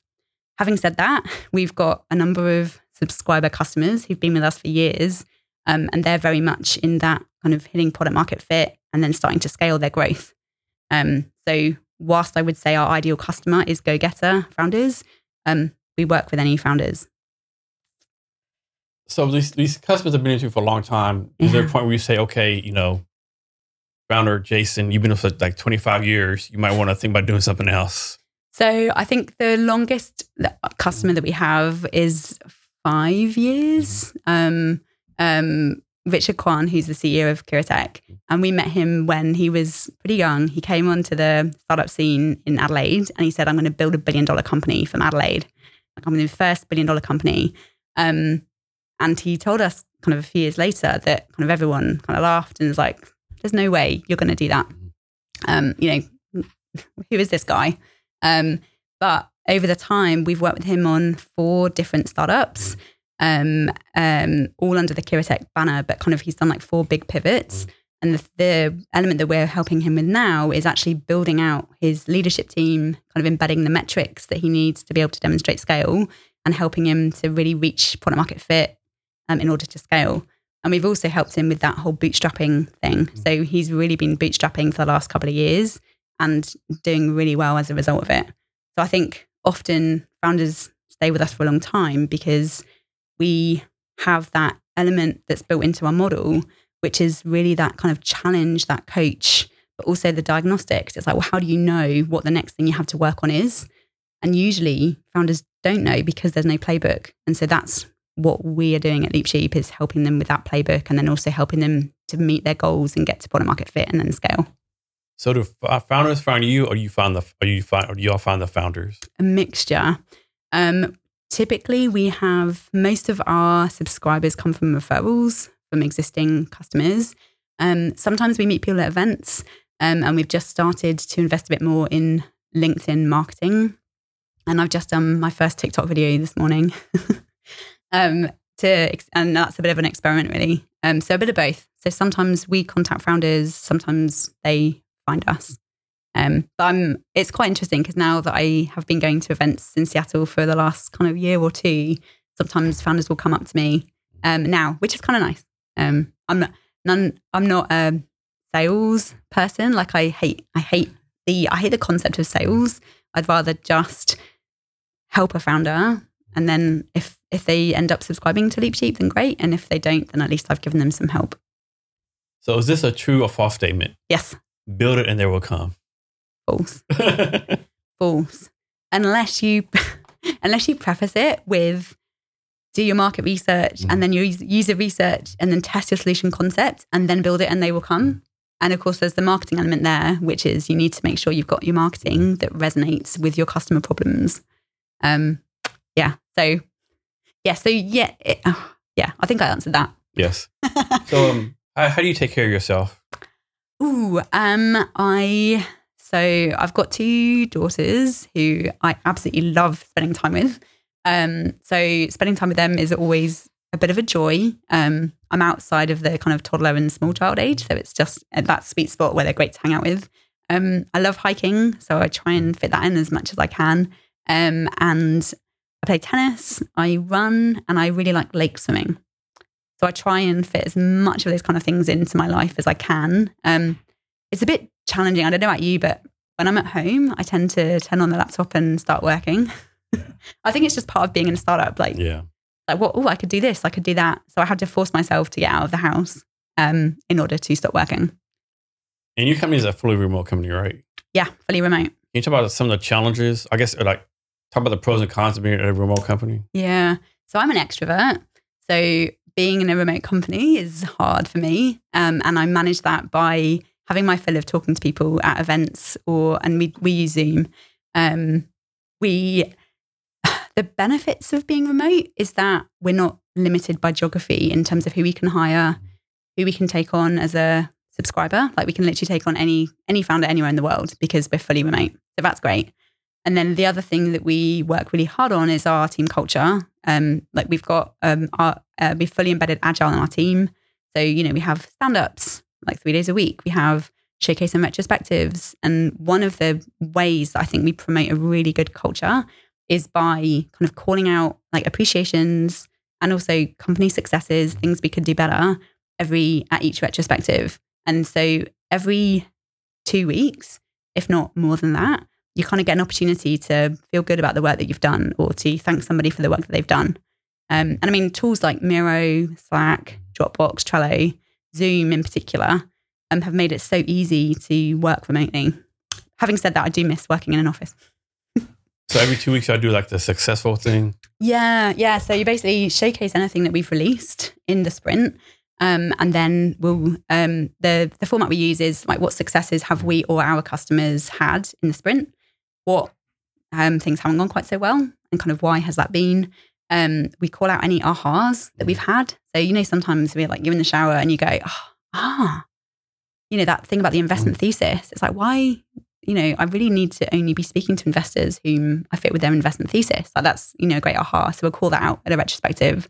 Um, and then appreciations. And then the other thing we do is we have kind of very clear values Mm. and we call out kind of evidence and examples of people who have demonstrated those values in the team in the sprint. And then, of course, that leads people to see what good looks like. Mhm. And of course, more people want to embody Yeah. the values. Um, and so it's kind of a self perpetuating good culture. Yeah. I mean, I would never do this, but I think a good practical joke would like do the opposite. Like one time, like to call out somebody's failures. You know, Yeah. Jason jacked this up totally. He cost us two million dollars. You know, Yeah. I mean, that that's a challenge. Um, one thing that I find really interesting and I really like is often in companies, if something goes wrong, it's easy to blame an individual. yeah, Um, whereas typically, especially in a startup, like, you know, everyone's trying their best, everyone's working hard. Often it's good to call out where, you know, perhaps you haven't got the systems in place for something or, you know, a a message isn't landing. And so, whereas it might be, it's, it's the way that you talk about something that hasn't gone well. Mm. I mean, a two million way, a two I mean, there's a million a issue is example, problem. Yeah, yeah. example. Yeah, but um, yeah, but it's quite a nice way of doing it. And then if there are any performance issues, then we call them out individually in one on ones, but not in front of the whole team. What time zone do, do you all run the company off of? We are on an Australian time zone. That must suck for you. Yeah, so I work. Yes, in fact, my working day typically starts at my meetings rather start at three o'clock and they go through till about ten in the evening. But I also have customers. At least, at least that's not three in the morning, ten in the morning. Yes, yeah. So I don't start any earlier than seven, and I don't work any later than ten typically. Um, but then I've also got customers in the UK and in the US. Mhm. So I like now I can often be in meetings kind of all like quite a long of the way through uh, from seven till ten. So how do y'all take care of your customers? Yeah, sure. So we have so um when you say take care, I'm about to explain how we do what we do. Yeah. yeah, okay. Um, so we have kind of three core parts to our model. Um, we have structured mentoring, and that's really designed. We have trained startup experts who we've trained on our systems that we have built over So time. how do you validate this as actually a trained expert? Like how does that work? Yeah. So um, the um, how we have done it to date, which is different from how we'll do it in the future, um, but we have built up. We spent seven years researching startup best practice and then codifying it into a system with four pathways. Um, and then we have taken. So some of our team have had experience with multiple startups, and some of us, you know, like me, I Leapsheep is the first startup that I have worked in, and so I have trained myself and um, to being a startup ad- like expert startup advisor. Um, and our hypothesis is is that through having a great body of knowledge and training, that we can train up many more true startup experts than can be created through lived experience. It's the same as seeing a doctor, right? Like you don't expect someone to have broken their arm to be able to treat your broken arm. Like why do we expect true startup expertise to be in people who've built five or more startups? Um, and so that's that's one way we do it. So every time a person has a mentoring session, it's with a trained startup building expert. So that's one element. So there's the kind of the mentoring, and really what that's about is helping to set goals to help founders get to product market fit, and then breaking those down into steps. And so some of it is around helping founders achieve goals, but a lot of it is working out right what's the biggest problems that you have right now, what's blocking you, what's stopping you, um, and then kind of overcoming that, and then working out what the next thing is. And so it's kind of very much a question of kind of like diagnosing where a founder's at, kind of prescribing a plan to, to help them unblock themselves and make progress. And then we course correct. And that's, I think, why founders have been with us for so long is that element of course correction. It's frequent and it's regular. And whoever they work with in Leap Sheep, like we're all trained on the same body of knowledge. And so they're going to get consistent advice. So, what kind of access do they have to y'all? Like, can they, can they email you 24 7 hours a day? It's like certain times of the week they can call you. How's that work? Yeah, so we have um, kind of core contact time. Um, and again, this is different now to what it's going to be. So we have, so each founder, based on their subscription level, um, they start with one um, hour and a half mentoring session a month. And then we also do um, education and coaching. So that user research topic, like I did a session last night with, I think, 10 founders, and that taught them how to do user research, like how to set it up, how to do the interviews, how to analyze it. And so then founders will get another a session like that for a topic that's the, the most important thing that they need. And then outside of that, if they have things that they want, like if they want their pitch deck reviewed, if um, we do introductions, like warm introductions, and so they can just contact us at any time. Um, typically, we'll, if unless it's extremely urgent, you know, we'll respond within a reasonable time limit. Um, if it's urgent, then we'll jump on a call um, to help a founder. So, from Leap Sheep's point of view, what's success for y'all? Is success like 90% of your founders raise a million dollars? Is it like 10% realize this isn't for them? Like, what's success? Yeah. So so our vision is to transform startup success rates because at the moment they're kind of if you look at the data, they're anywhere between 95 to 99% failure rates. Um, and you know we want to transform that so that if you're a founder, you can have a reasonable chance of success. Um, are we going to get those failure rates down to zero? No, but success for us is how how much can we move the needle to help many many more more founders be successful? Because even if it's half, like that's you know founder anguish halved because it is hard and it is it's brutal to start a startup.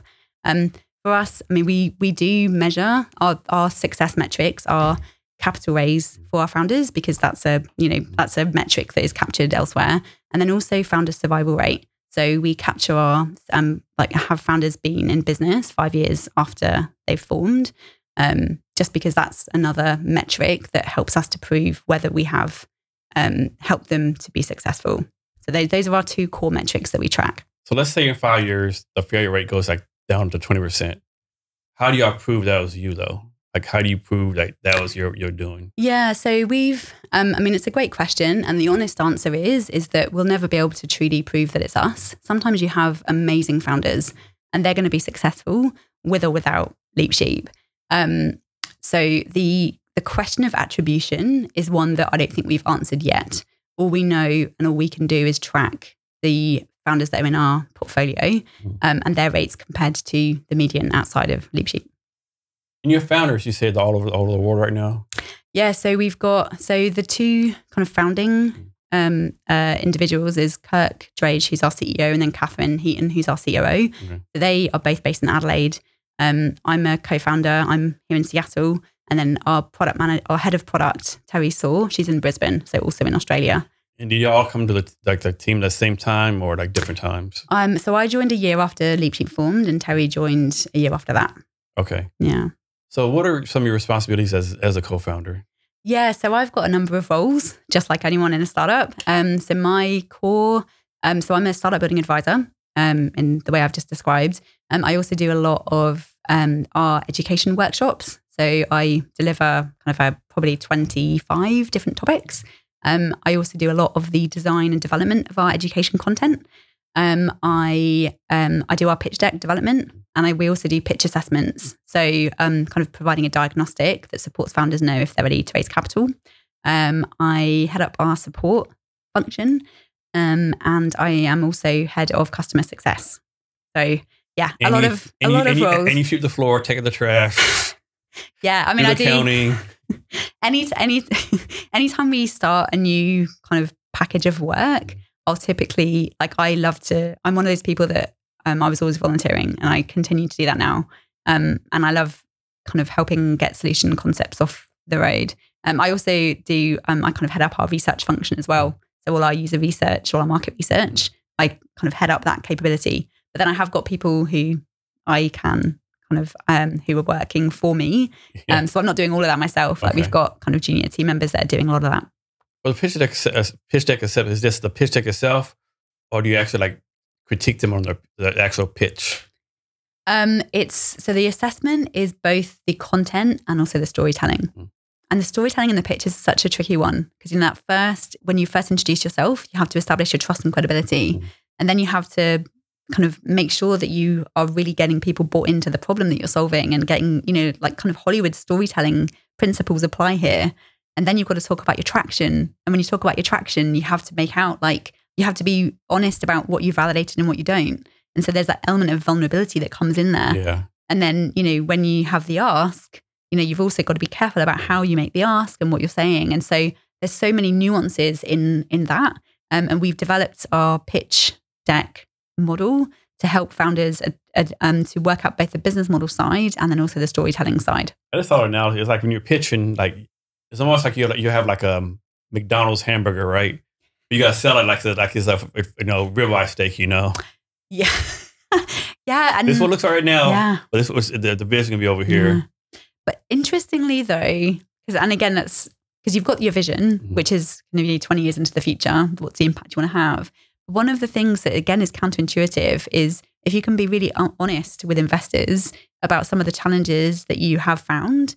Because if you think about from an investor point of view, if a founder tells me that everything's amazing and Mhm. everything's great, where do I add value? Yeah. Whereas actually, you know, one of the things that we have had to work really hard at is our marketing.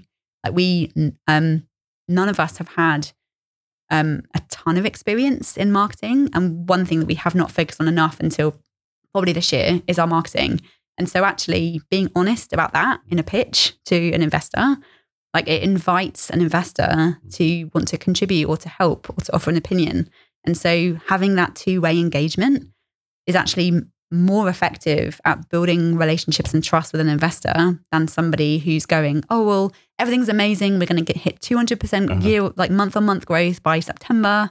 Like, I actually think most investors want founders to be more honest and upfront about where they have challenges. Is there such a thing as being too honest? I mean, this might be a bad example. Yes. Suppose a founder goes to, to a VC. Hey, you know, I'm I'm I'm I'm depressed right now. I'm having mental it, it, it, I'm mental health issues. Is that being too honest? Or you think Absolutely. Okay. yeah, yeah, yeah. I mean, if you have those kind of challenges, and and again, not to mock it, because founder mental health is a massive issue.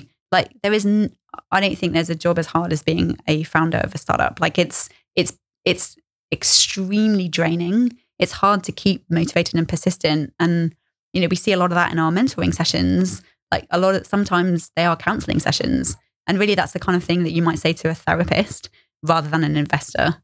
Um, yeah, that's that's probably my advice there. so? Those kind of things go to a therapist. so, what makes someone a horrible founder? Ooh.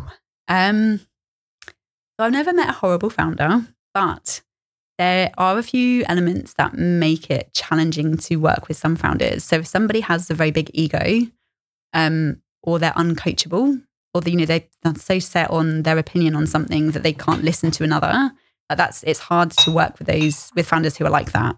Um, we always say we don't work with any. That's in fact that's our one thing is that we only work with founders who have a growth mindset. Um, and that's one where you're kind of keen to learn, kind of open minded to new ideas and new approaches, and not completely set that your way is the only way of doing it. Um, that would be the one thing I would say. If you come across a founder who is hell bent on their way and can't listen to feedback, it's almost impossible to work with them How quickly can you all like figure that out? Does it take a couple of days, a month? In the first meeting. First meeting? Usually. Yeah. They use like where do you like Yeah. you just you just tell. So we always meet a founder before we start working with them. And sometimes we will say, we're not the right fit for you. Like, good luck. Like, and there might be, you know, we, sometimes we make referrals to other things that might Mm. be kind of more appropriate for them. But typically, like, we would, um, yeah, it's, it's just not a good fit. Like, our model doesn't work if you're uncoachable. So do people have to apply for your program, or is it like as long as they pay the money or pay the whatever it is? We work with any founder that Okay. subscribes. okay. um, even even if they're not a great fit. Um, and that's I think one attraction of Leap Sheep. You don't have to jump through any hoops. There's no you know there's no cohort start date, no end date. You literally subscribe, and as long as you get value, you can keep subscribing. Um, we also have subscription levels, so if you want to go faster or get help get more help faster, you can go up a level. And if actually you've, there's so much going on that you need to go down a level, you can at any stage. We talked earlier about building in public, but what about those CEOs? You know, like you know, they're like not comfortable speaking in public, like they're kind of introverted, and they're not really good storytellers. How do y'all help them overcome Yeah. that? So, t- so, so there is an extent to which you can help people to build those skills. If people don't have them though, then the best way around it is to find a co-founder that has those skills. Mm. Um, yeah, that's I think the best approach is if if if a founder wants to try and is open-minded and keen to practice and practice and, and take it on and get feedback, great. If not, co-founder. What's like a one characteristic y'all look for look, look for in a startup or co-founders, Um, co-founders or or founders? founder founders? founders just coachability. Okay. yeah and the other thing is um, so our the model that we have is very much customized to an individual founder's needs but it's based on a system that is we've kind of tried and tested and practiced. Um, if we find that founders kind of come to the sessions like they come to the mentoring session they come to the education but they don't put it in practice uh, they're not going to make the progress that they want. It's like you know if you kind of turn up to and meet a dietitian about what you should eat and then you just keep eating burgers. Like you're not going to lose weight. And the same is true with us and the founders we work with. Um, and sometimes one of the things i think is a big aha for people that we work with is once they start putting the work in and like focusing on the things that we work on in the session that's when they make the fastest progress. And so of course that's when they go oh okay actually i'm really getting value here. I'm going to keep doing the work keep doing the actions We talked earlier about like how long the, the journey actually is. How often do you have to tell founders like you know it's not going to be done in too much, right? How, like like a reality check, All so the to time. speak. all the time. I mean, I'd say I probably say that ten times a week. Um, there are no there are no shortcuts. Well, that's not true. If you are very lucky and you have market pull, then you can shortcut some elements. So that's another thing actually about our kind of our pathways and our system is that you don't. It's not like an education or you go to university and you learn entrepreneurship. With that, you have to do every single thing and every single topic. Like with us, if you have evidence of market pull and you've got it from multiple individuals, then great. Like skip some steps. Like the only reason that we have our subscription is to help founders to go faster, reduce their risk, and spend their resources as effectively as possible. Um, most of the time, though, there's a lot of work to do at going back to that customer discovery, the user research, and then either updating or redoing the solution concept or just the way that you explain it. Because sometimes you find that there's an, a problem that's extremely interesting that your solution can actually solve. You just hadn't thought about it that way. And so then there's just the marketing and the packaging that has, and the customer experience around it that has to change. And that's the most interesting, I think, when founders go, oh my God, I've almost accidentally built the right thing. I'm just selling it wrong or marketing it wrong.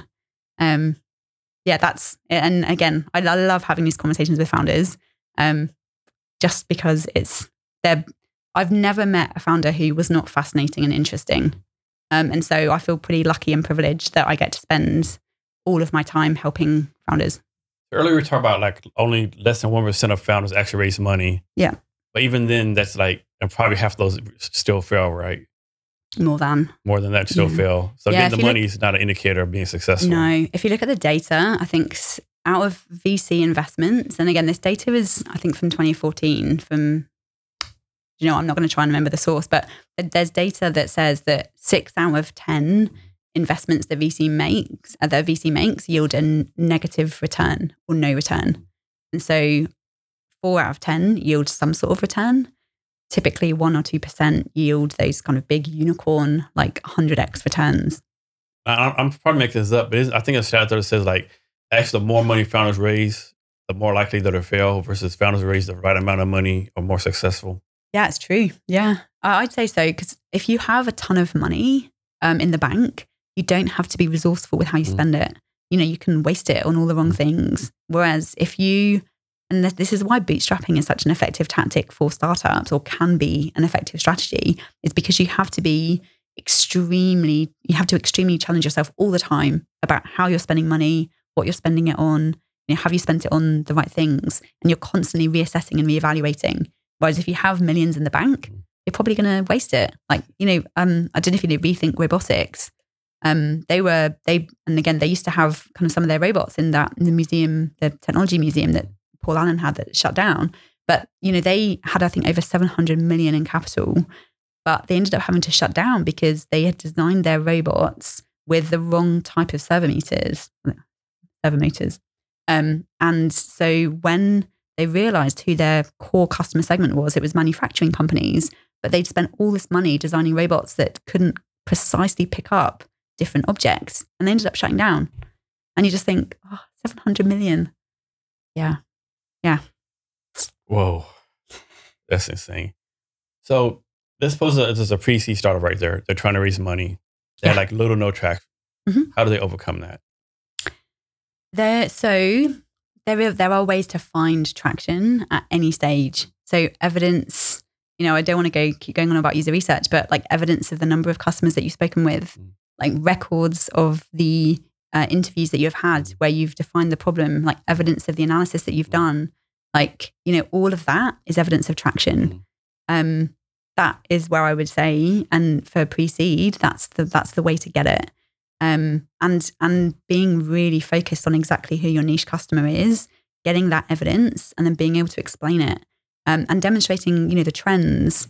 Because a lot of pre-seed, well, how pre-seed is supposed to operate is that you're supposed to be able to find Suppose investors. being the key word here. Yeah, exactly. but you're supposed to be able to find investors that are so that they they believe in you Mhm. and there's that founder investor fit which is a really important part of all stages but particularly pre-seed like if they believe the story that you have and you've got the evidence and the, the research you put the time in and you've put the time into that user research like that is great evidence of traction and it's going to mean that you start to build the right thing rather than falling down into the trap of build it and they will come How do y'all help uh, your founders? Um, like, do y'all do introductions to VCs? How do you help them raise money? Yeah, so we the introductions to VCs we do do on a small scale, and it's something that we are continuing to build as we build out our the software that kind of we've tested and done manually over the last seven years. Um, at the moment, we do make some introductions to VCs and to investors, um, and we also do the work to support founders to get their pitch decks and their storytelling and you know their due diligence up to date. Like a lot of the education that we have for our subscribers um, we have a, a topic on capital raising, a topic on your due diligence, um, and a topic on developing your pitch deck. And so that's that's the way that we help founders at the moment. Um, thinking ahead, you know, our vision into the future is that you know right now we are very much focused on the founder side because if the founder side of our kind of two sided platform doesn't work, then you know we we're we're validating and proving that we can add value to founders and create many more successful founders. And over time, we will then be looking into certifying founders as kind of Leap Sheep founders. And our intention is is that actually in the future, investors will, and again, this is a hypothesis, but that an investor would go, oh, they're a Leap Sheep founder. Like we can see that they, you know, they're running stand-ups, they're putting the effort into user research, they're kind of testing and iterating and doing that build, measure, learn. These are the founders that we want to invest in because we can see that they are following a risk managed approach to building a, found, a startup. Have y'all found that like founder mentality is different based on different locations, or is a founder the founder regardless where they're at? Ah, great question. So, found, I mean, founder mentality. I have very much founder build it and they will come mentality a lot in Seattle, but not with everybody. Like I met a few really amazing founders last week at Founders Bash, um, and who really were focused on understanding their customer before building. Um, typically, I find that you know you've got, and again, I'm generalizing here massively, but often the younger the founder, you know they've got they've got the energy and they will spend hours and hours and hours working and they've got the persistence and the grit but sometimes they spend they're, they're so keen to build um and again this is a gen- general generalization but sometimes they can be so keen to build that they try and skip steps and then they have to go back to them. Um whereas when you have particularly founders who have worked in business before working in a startup or perhaps you know they've worked in education or a company typically they will have a more considered approach and so they're not they don't really want to go fast. They want to do things right um those are a few generalizations um yeah and i mean there's there's so many different types of, of founders we we kind of our personas. We've got kind of builder founders that just want to build. And so you have to make sure that they've done enough, that they're building the right thing. And then you have kind of more cautious founders who want to make sure that they do as much as they can to get it right, whilst also still going fast. So next is like a two part question. Can you talk about the Seattle tech startup scene and networking in Seattle? I actually really love networking in Seattle. Um, there's so, I mean, there's so many events. I only managed to go to a handful of them because I'm usually working Australian hours. Um, I yeah, I mean, my favorite year event of the year is Founders Bash, just because there's so many people that are at it. Um, and I mean, I love the energy and enthusiasm that you find whenever you talk to anybody. And like, you know, the investors in Seattle are also great. Um, you know, they're always keen to help, keen to make introductions, like all of those kind of things. Um, I absolutely love the Seattle ecosystem. I think it sometimes gets a bad press. Um, like you know, when you compare it to Silicon Valley or others, and it is it's a more conservative investor landscape, I think, in Seattle. Um, but there's there's so much good stuff to it.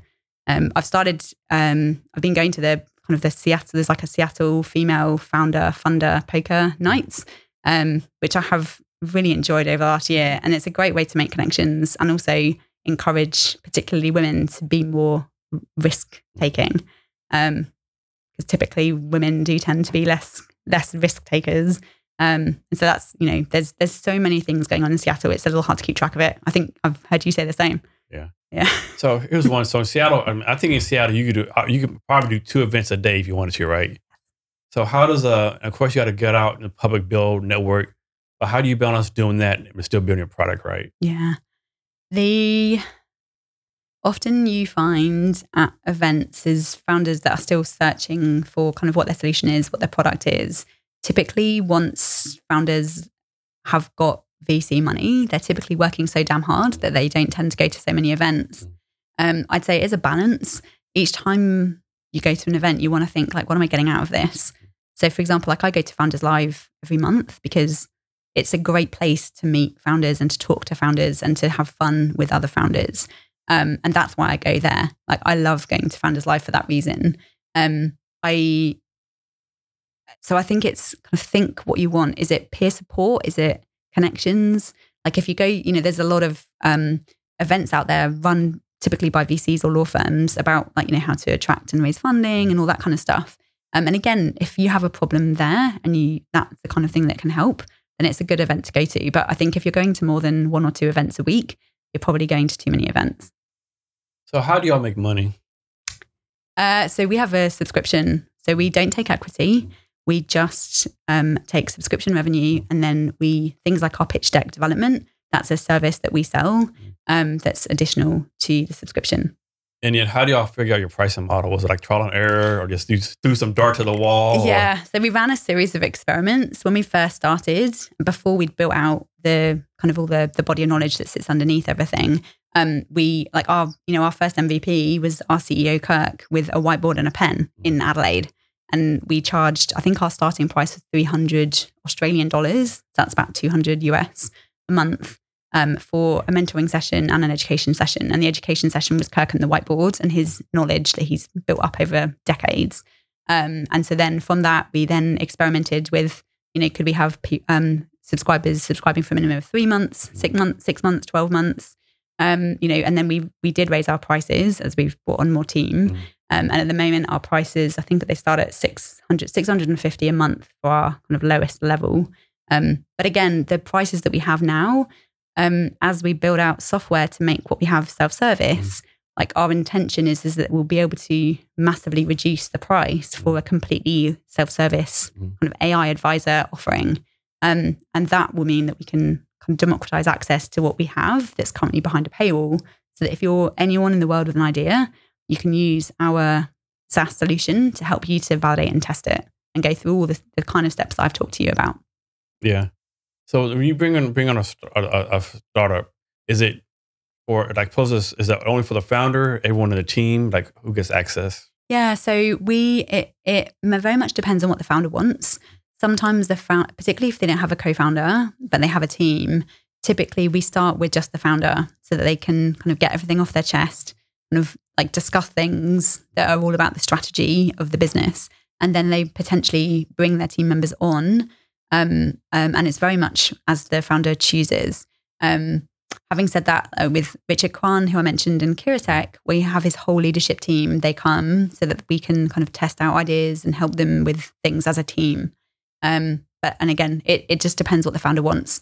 Over time, I think we'll build that into our pricing. But at the moment, it's the same price whether it's one founder or the whole team. Okay. And then have y'all found a difference? Does it really matter if it's one co one founder, two co-founders, three or more co-founders? That does that really make a difference? So the evidence tends to suggest that if you have co-founders, you're more likely to be successful. Okay. Um, for us, the it's sometimes the role that we take on in the mentoring is that of a co-founder.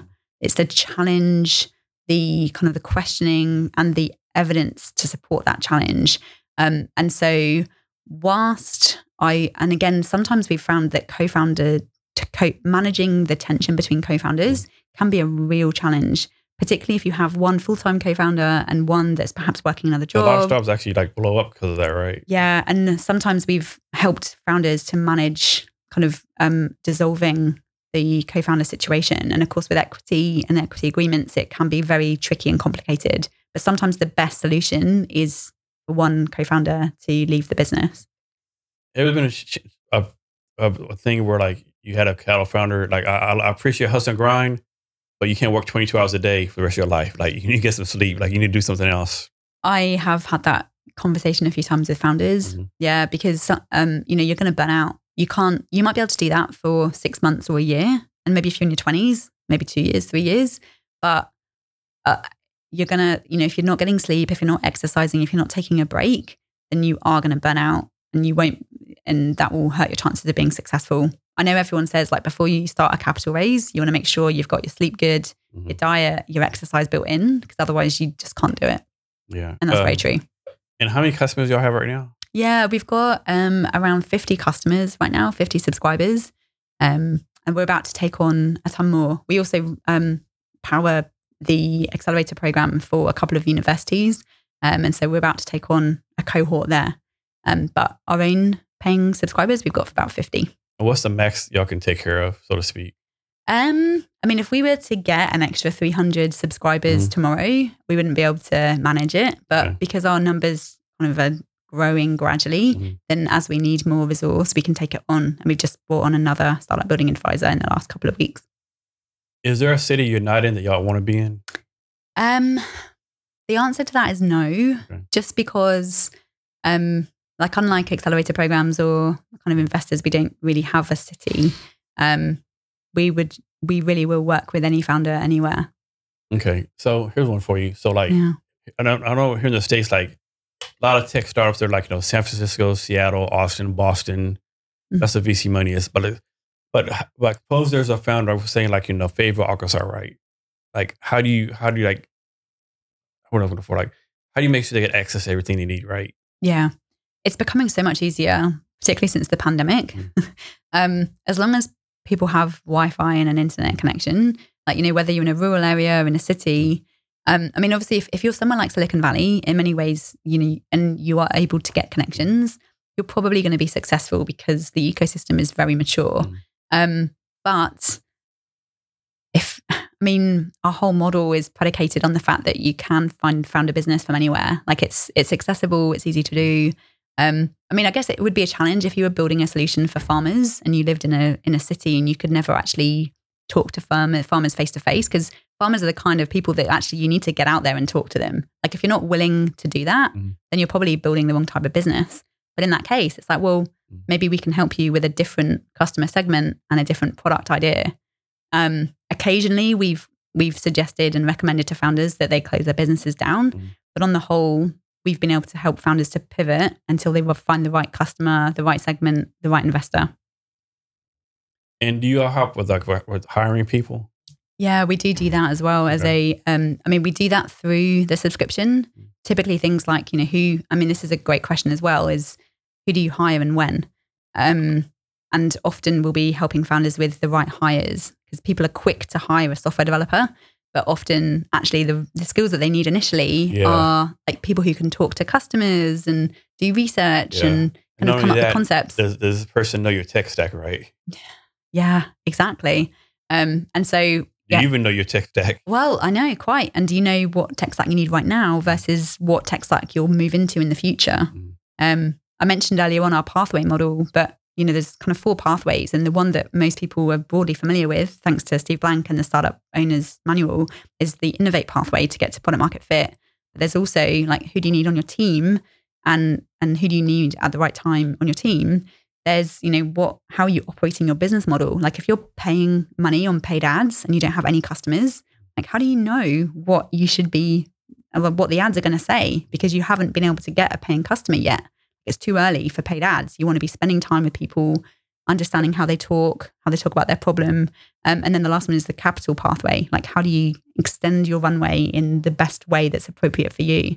And we typically find that we work with individual founders to work out where they are in each journey, each of those four pathways, and then help them to make progress along each of the four, not just build the product.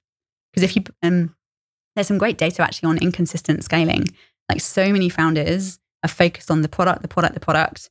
And then, of course, it's like, oh, shit, actually, I need to build a team. Mhm. Like, you know, I, I don't have any processes and systems. And one of the things we do at Leap Sheep is help you to build the right things at the right time.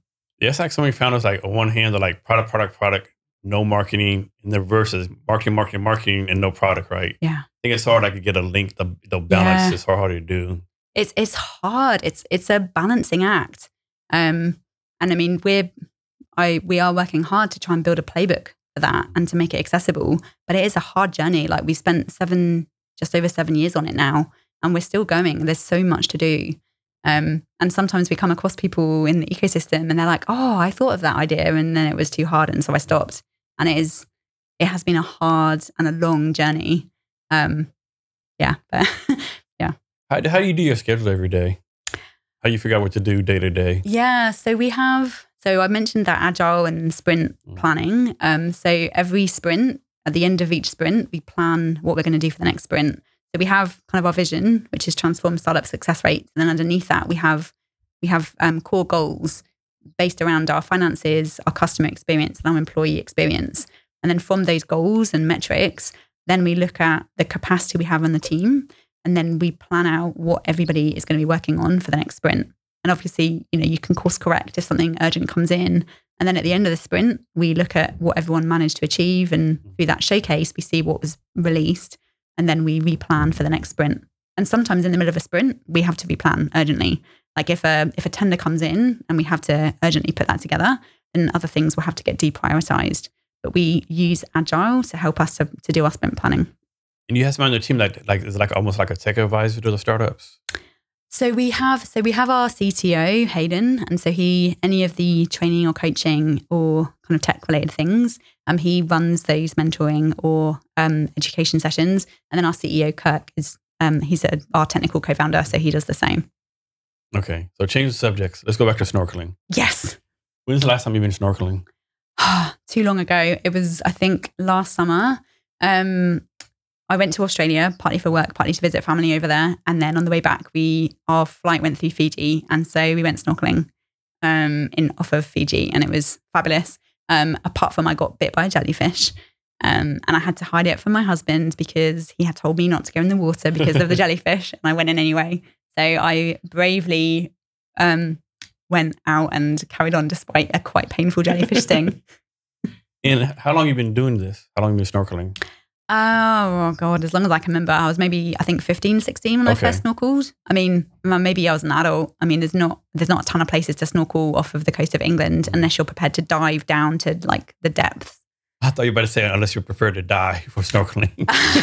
I mean, England is a very safe. There's not much that's going to kill you in England. Mhm. It's not like you know. I remember when I, I first went for a hike over here, and I went to Snow Lake, Mhm. and um, that I thought in England there's always a cut through, and so I thought I'd found a great cut through, um, and then I got lost and ended up like kind of getting extremely dehydrated Oh. and lost in the wilderness, and um, and I remember thinking to myself, oh my god, I'm going to be one of those idiots that are in the Be, paper. be on the news. yeah, like stupid Getting English extract- tourist getting extracted. tries to make cut through, ends up getting eaten by bear. Yeah, but yeah, So have you ever done a scuba diving? I have. Um, I went to the Great Barrier Reef about 20 years ago and I scuba dived there, but I struggle with my ears. Like, you know, sometimes people's ears just pop Yeah. and I found it tricky. How about you? Have you ever done? No, I haven't. No. No. Is there any like something you want to do, like skydiving or running a marathon that's on your bucket list? Ooh, um, just see the Northern Lights. Northern that's Lights. my that's my current that's my bucket list item, and I'm determined to do it. Um, I, I hope this year. I've been searching them for ages, and one of my friends, Helen, she's convinced that she saw the Northern Lights from a cash point in like I think Manchester in the UK in the middle of the night. I'm like, there is no way you saw the Northern Lights. There's just no way. But it's that- that's my current dream is to see the Northern Lights. Um, and, and you're going to record it and all that kind of stuff. Um, but that's the one thing I need to work out is I've only got an iPhone, not a proper camera. Okay. So I need to work out what settings I need to do to see them properly. Yeah. Probably going to catch me out. And I guess you're you're flying up there, right? Yeah. I'm hoping to see them on the flight on the way over. Well, um, nice. Otherwise, I'm going to be not sleeping just to just in the hopes that they might just come be out. up there 24 seven, just like drinking Yeah. coffee. What do you got to do to stay awake? Yes, but there's I mean there's so many apps out there now and like Facebook groups that tell you when they're out. So Mm. I'm hopeful that that's going to help me. I mean, te- I feel like technology is the solution here. Um, I went to Finland for a week about ten years ago, and I think the Northern Lights came out four times when I was there. Mhm. But each time it was like 4 a.m., like Okay. 1 a.m., and I had no idea. So Like, I was what am I doing sleeping? Yeah, I mean it was it was so cold that my the hairs in my nose froze. Oh, wow. So I wasn't just going to stay out all the time. No. Yeah. So are you interested like like that like space stuff and stuff like that, or Yeah. Um, yeah. In fact, if there was one specialism that we have at Leap Sheep, it's space Mhm. startups. Um, just because we've run- four accelerator programs for space Mhm. startups. Um, and I love seeing what is happening in the space sector. yeah, Um, and I think the most exciting thing for me is actually technologies that are built to work in space and actually seeing them be implemented on the ground. Yeah. Um, it's fabulous. You know, like things like, you know, being able to spot and detect wildfires instantly and put them out before they become an issue or, you know, spotting like kind of like pirate ships that are, Mm. you know, a, a danger. Like, there's so much that space technology can do on land it's fascinating. One of my the most exciting companies that we've had subscribe with us recently is um, a company called Paladin Space, and he they they've designed a solution that um, basically eats and recycles space debris. Um, and no one else out there is doing it. Like the only companies that are doing it are focused on big debris, but actually most of the debris is very small. Um, and you just think that's actually a massive problem, like space junk. Um, and I'm, Only, I'm pretty excited to see where he goes. Satellites in space now, just cluttering up outer Yeah, space. yeah, yeah. I mean, I can't really imagine what it looks. I mean, I've seen the pictures that he has of space, but you just think, God, it's it's. I mean, again, it's like the Wild West.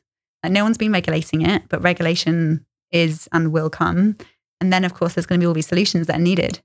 Um, and if you look at SpaceX, like I love what SpaceX has done for the space industry because you know who knew that you could make reusable space rockets. Yeah, I remember the first time they, they re-land, like, oh shit, like this is like this is dope right here. This is like pretty badass right here. Yeah, This is like some Star Trek, Star Wars, Yeah. space fantasy stuff right here. yeah, and at a tenth of the cost. Yeah. Um, I mean, I I'm continually fascinated by SpaceX um, and the advancements that they have made, and similarly, like Tesla, with kind of driving and forcing the car industry to move to electric vehicles. Everyone's going electric. it wasn't going to do it without Tesla. No. Yeah, and um, I love that. I love that about startups. It's like that power to disrupt and then prompt big improvements and changes. And like I think James Webb telescopes is discovering like a thousand galaxies a day with thousand of planets in there. Like Yeah, and I and I think they discovered like the universe has like a background hum or something, like a background music, whatever. Like yeah. It's I. I mean, I'm continuously curious and fascinated by all the new potential ideas, and I think you know, as AI starts to potentially to play, displace people from Mm. jobs, there's only going to be more startups and more ideas that people actually then get around to pursuing, and I can't wait to see what comes. Um, I think you know the last decade has very much been full of like consumer apps.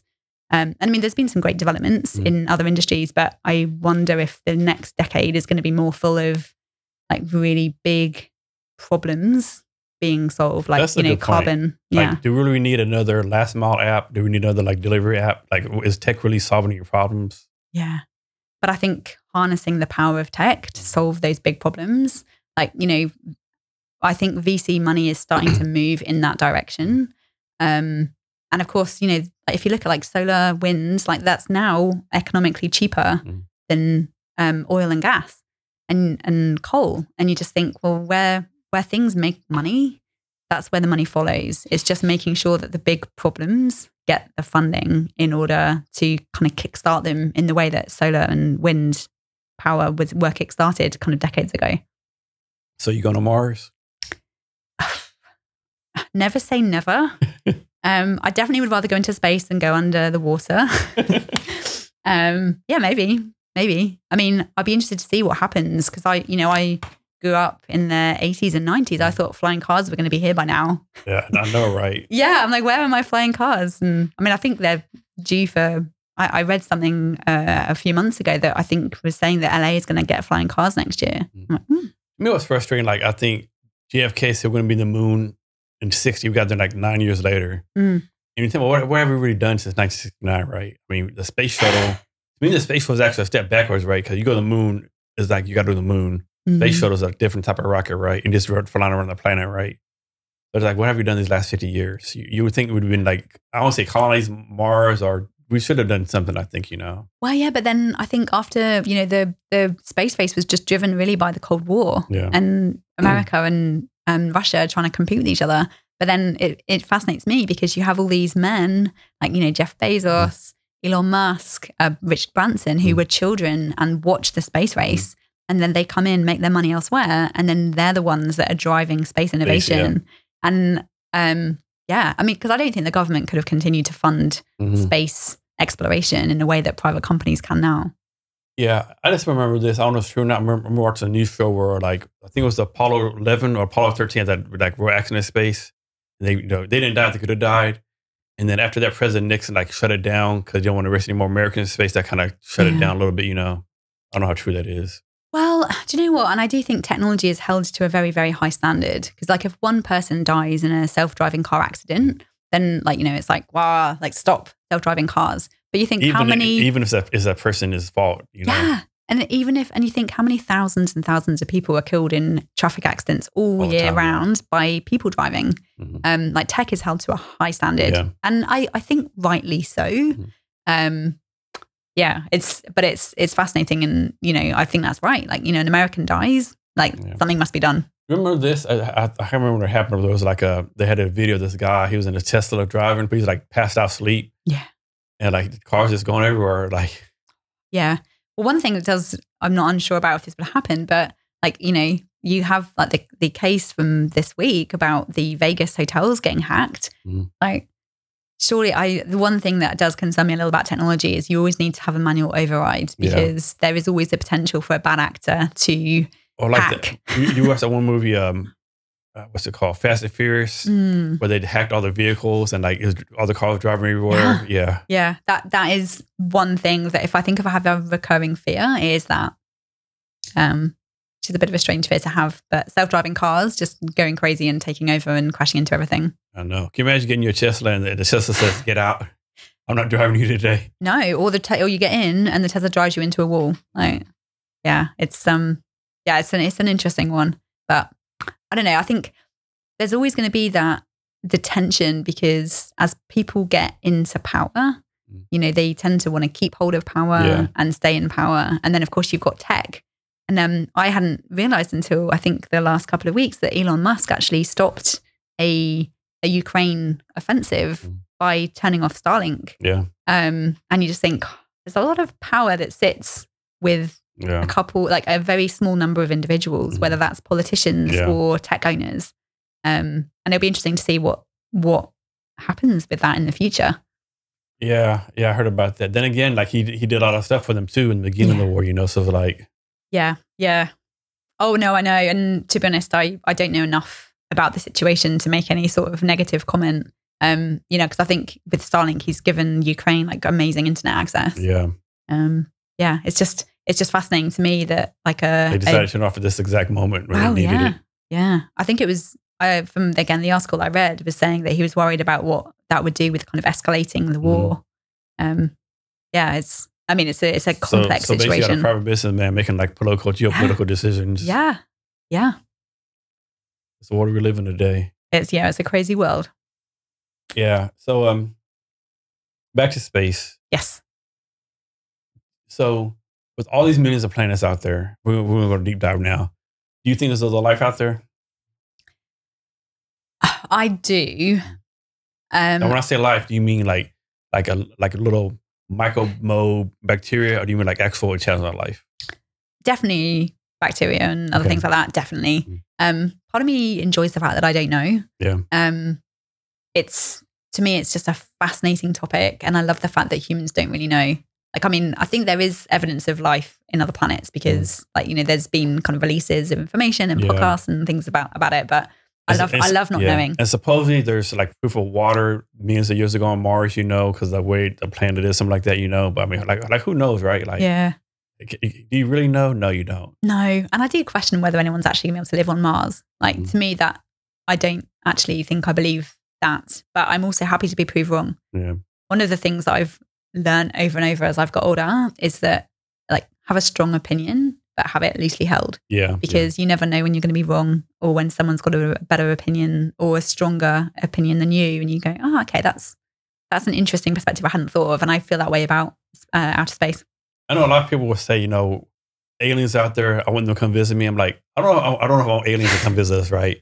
Like, I don't know about that one, right? Like, if they're alive, keep stay, stay inside the universe, right? Like, they're probably more technically advanced than us. They don't know what their intentions are. Like, yeah i i don't know um i sometimes i like having something that's unknown Mhm. um because i think you know if aliens were to come to the planet i mean really who knows like who knows what would happen it would just be complete yeah i think it'd be complete chaos um and i'm yeah i'm there are some things i'm quite happy not knowing about and some things i'm curious about and yeah, i'd put kind of interplanetary life in the things i'm okay not knowing about just yet yeah. Like the aliens are coming like tomorrow and then wipe us out. I don't really don't want to know, right? Ah, would you want to know i don't think i would No. i think i'd rather it just happen Like, if they're gonna come and wipe us out in a second, there's nothing we can do about it. Like, yeah why no, right? Now, if we have a fighting chance, yeah, that's a different story. Yeah. They're gonna come like, okay, that's like wipe us off like ants. I know, and I don't have any combat experience. Like, I, I think I'd be quite useless in a situation fighting with an alien. I, don't I mean, you might be better equipped. yeah, basically, let's talk about stuff like this, like like generalized. I won't say use the word fantasize, you know, but and it's crazy. Like some people like actually like all those conspiracy theories, like Yeah. they hundred percent believe the aliens are coming, the aliens are here. Like the people I don't believe like aliens are here right now, right? Running the government, you know, all kind of craziness. yeah, it's, I mean, fake news Mhm. that kind of drives those kind of conspiracy theories. I think it's only getting more dangerous and more hard to spot. It is. Um, I like to think that I keep an open mind. Having said that, I'm extremely gullible on Mhm. certain topics, um, but I've never been one to go down a conspiracy theory route. yeah. and then like like you have like the flat earthers out there. It's like I know. it's like to me, okay, you say the Earth's flat. Look at all the planets; they're Yeah. round. Yeah. Wouldn't we be the same as them? I mean, I don't really understand how anyone can think that the earth is flat. The only way that I think you would think that is if you hadn't ever been anywhere, you Yeah. hadn't had education, you couldn't get access to images. Mm. Like, I just think there's so much evidence that it's round Yeah, um, that if you haven't seen that evidence or you don't believe it, I don't know. Yeah, it, it seems irrational to me, but then I like to put myself in another person's shoes and understand why they think that way. Yeah. I, I guess maybe if you like grew up in Kansas all your life, where everything's flat, but even then, it's curvature. You still, you know, Do you know what? Kansas is on my places of list of places that I would like to see in the US. is it? I don't know why, but I would like to go and So just Kansas explore. City is a really nice place. Is it? It's a really good city. Yeah, Kansas City is Okay. nice. Yeah, I think that's that's on our places like cities we'd like to visit next year.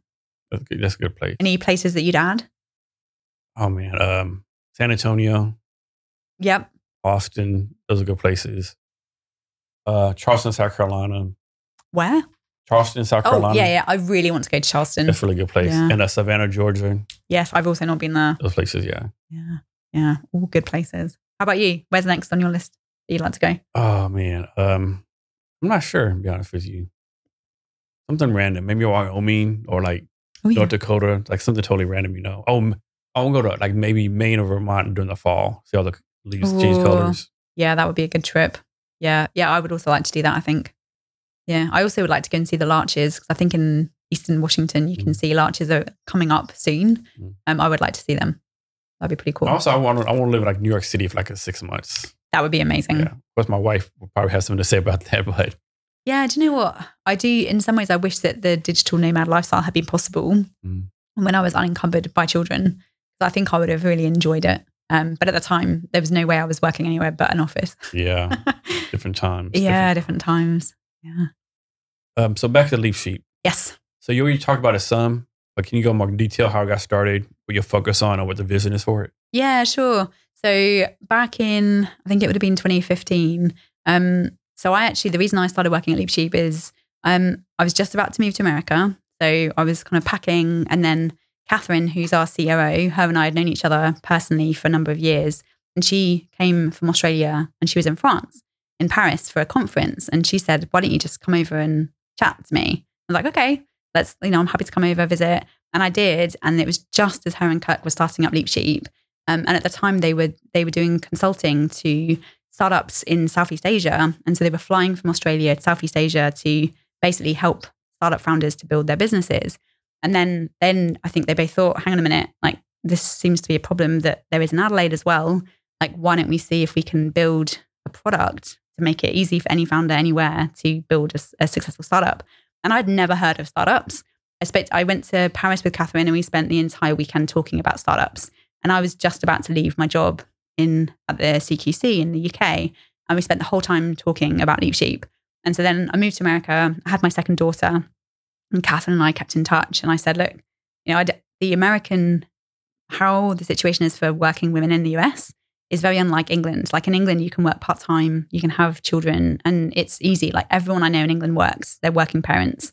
Whereas in the US, you're either working five days a week or you're not working. It's a very, it was very strange to me.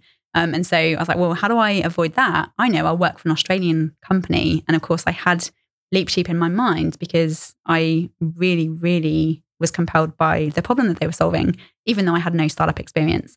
And then I started working for them. I initially did work in doing research, and um, I did history as a at, uh, as my undergraduate degree.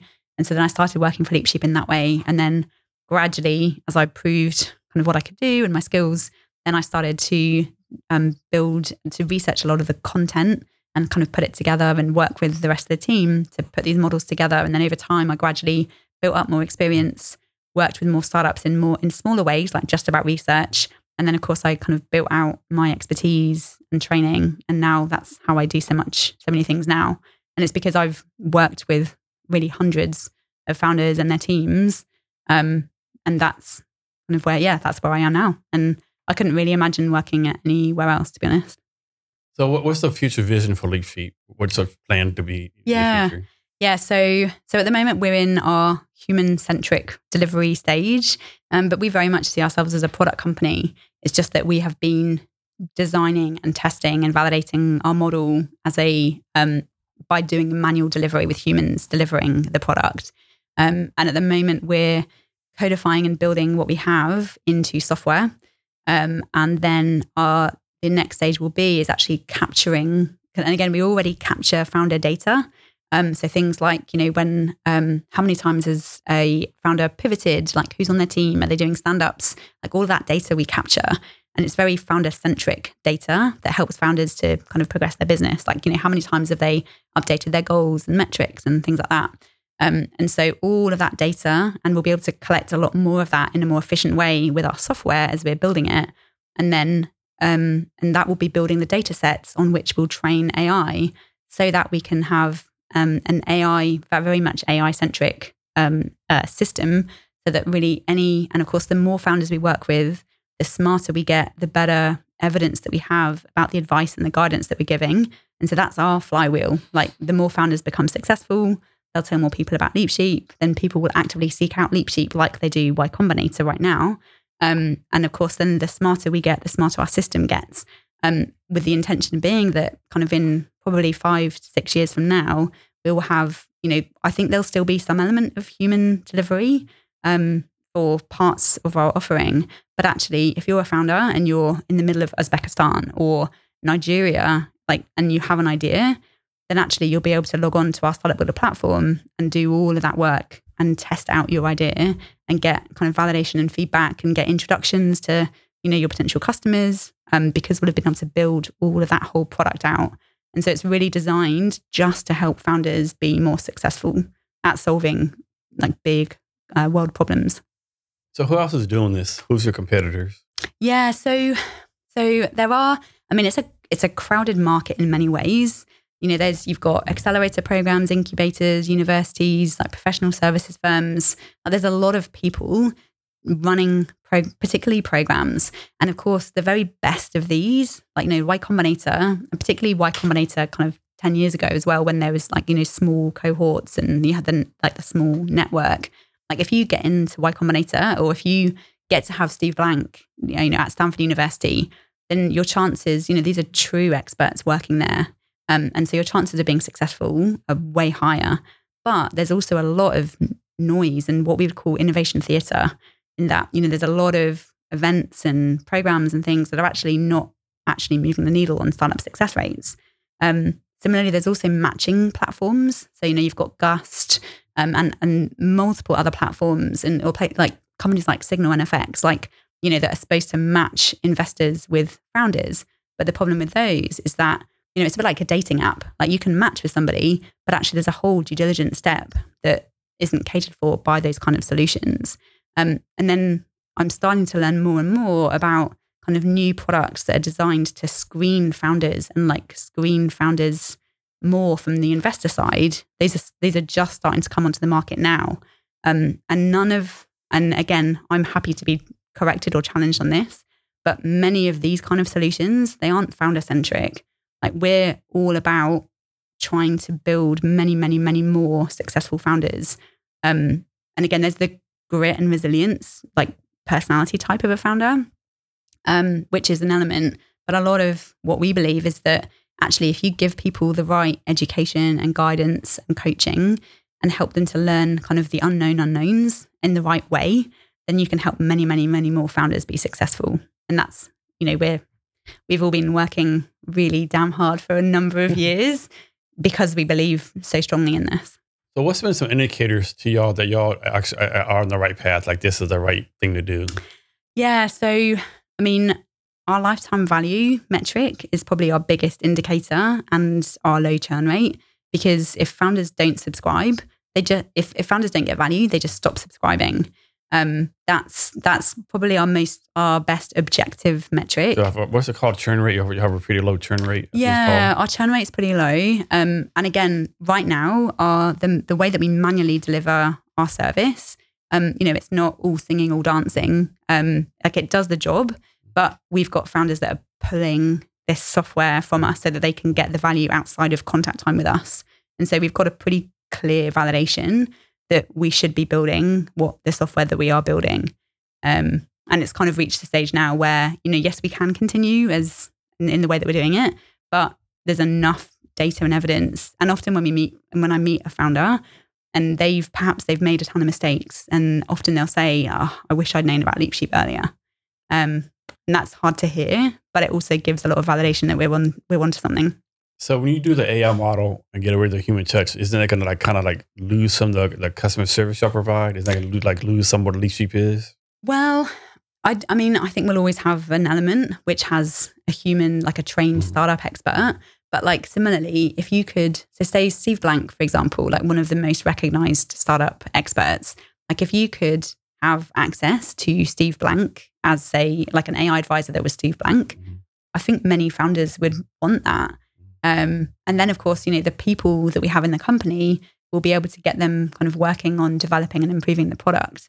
Um, yeah. I mean, I, I don't know. I, I still see that there'll be human advisors for a long time to come Okay. um, just because you know the the level of maturity that you would need for an AI to be able to do what we do manually at the moment, like I think it's years away.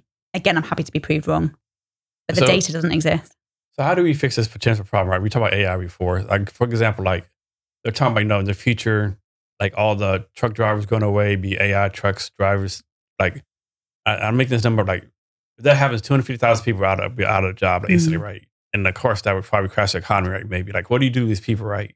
Do you like do you like you know what's it called a something basic income? Yeah. Universal basic income. Like, do we do that? Like, what do you think about all that? It's do you know what I am I would not consider myself an expert on this particular topic, but all I can give you is my opinion. Um so, you know, if you think about kind of the transition from like coal, Mhm. particularly like coal mines and, you know, there's there's jobs in clean tech. Mhm. Like, you know, they're different jobs, but actually, you know, this whole concept of a job for life um, people I think are going to have to get used to the fact that they're going to continually have to change and evolve and adapt to new ways of working. So yes, you know, potentially there may be a number of jobs that go away either completely or reduce, but there will always be new new types of work coming up. Like, you know, I didn't I'd never heard of a social media manager when I was at school because they didn't Yeah. exist. Um, and I do think that those kind of new jobs will always come up. And if you if you are willing to retrain and And they're usually relearn, better jobs. yeah. Mm, I mean, to be honest, the gig economy model, Yeah. like with, there are, you know, so I wouldn't necessarily say that like an Uber driver or uh, like, you know, That's true. those kind of gig economy jobs, like there's a lot of issues with them. Um, but I mean, I'm, I'm naturally an optimist. Um, sometimes I worry a lot about disruption to people in the workforce. Um, but I worry for the people that are reluctant to change or unable to change.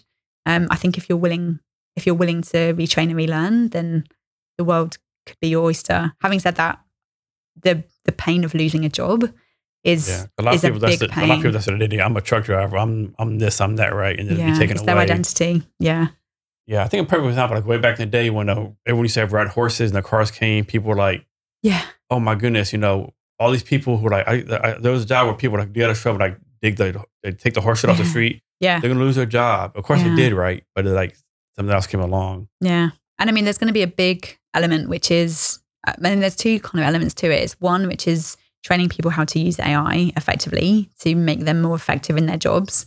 Um, and then there's the element of, you know, for the people who do are in a position where they lose their job, like, you know, the the horse poo movers. Um, then Mm-hmm. I what, like that. Like what- that's a yeah. good that's a good job title. I was Uh, about to say shit shovelers, horse, but I'm like horse poo mover. horse poo mover. Yeah, I mean, there's there is an element of like, how do you actively help people not Mhm. to be fearful of the future?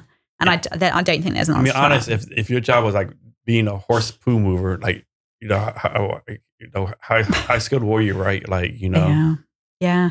I, d- I mean, I mean, the, the, that's the fascinating thing I think to me. And again, there's a whole bigger conversation about immigration Mhm. and society because, like you know, England with Brexit and the US with its more restrictive immigration policies, there's a ton of jobs that people do not want.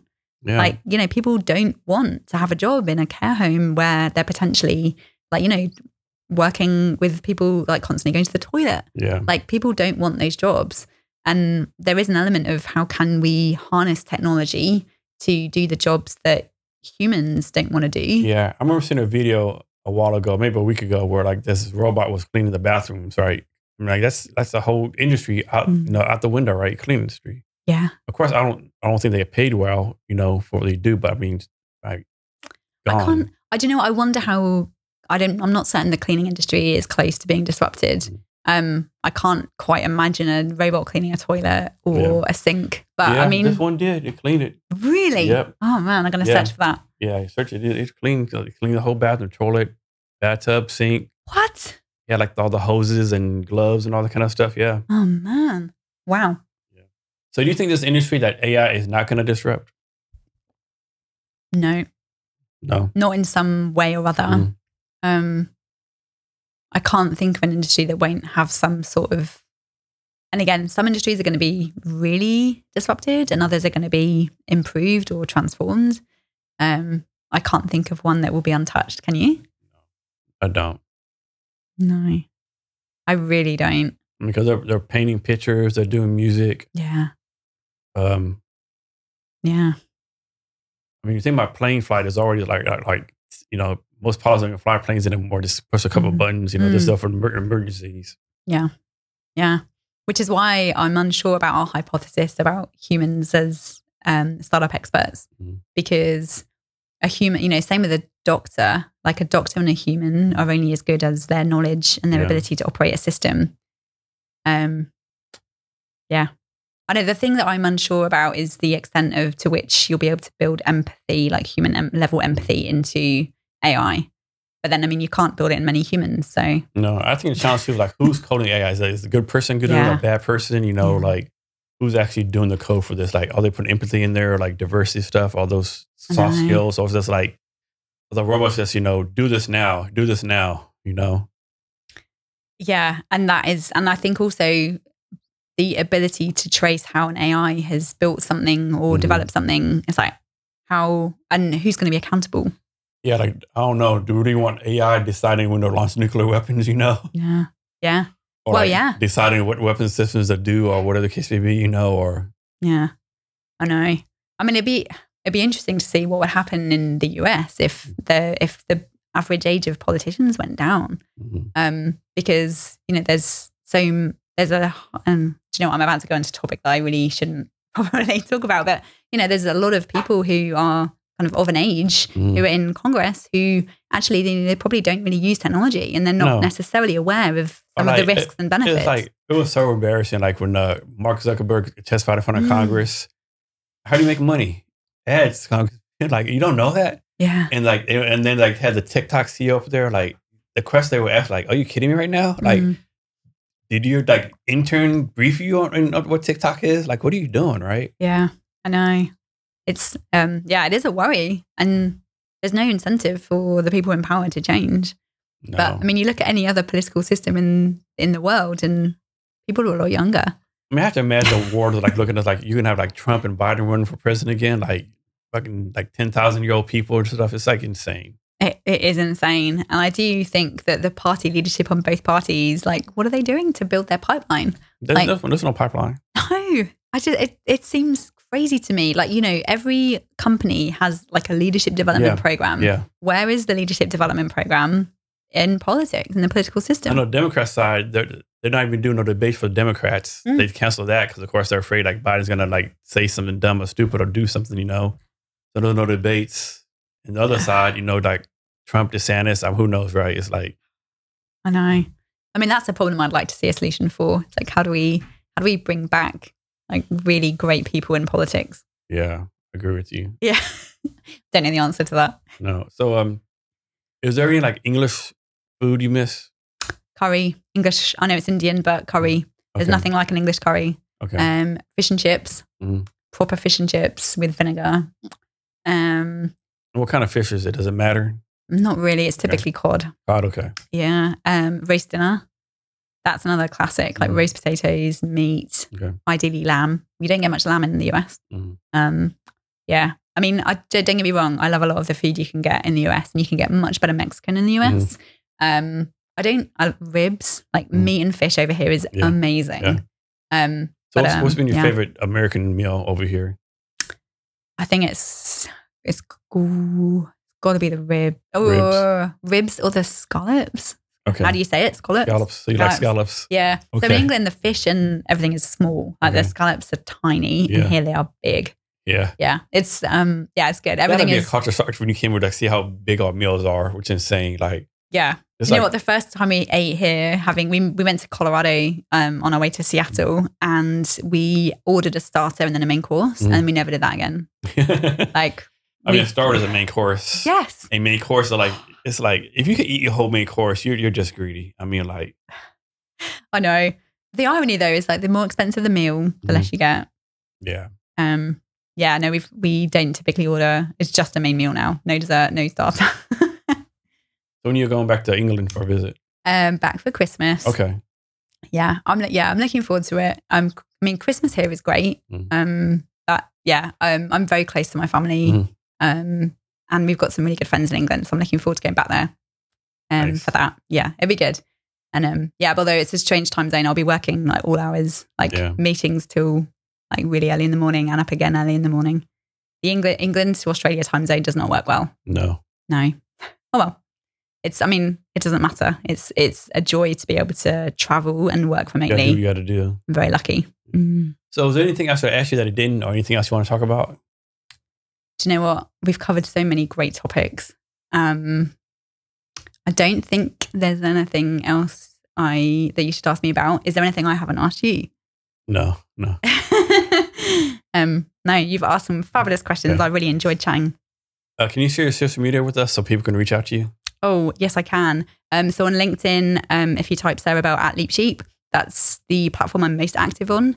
I've just just started on TikTok today, um, but Leap Sheep is uh, LinkedIn is the kind of the best option, and then our website is leapsheep.com.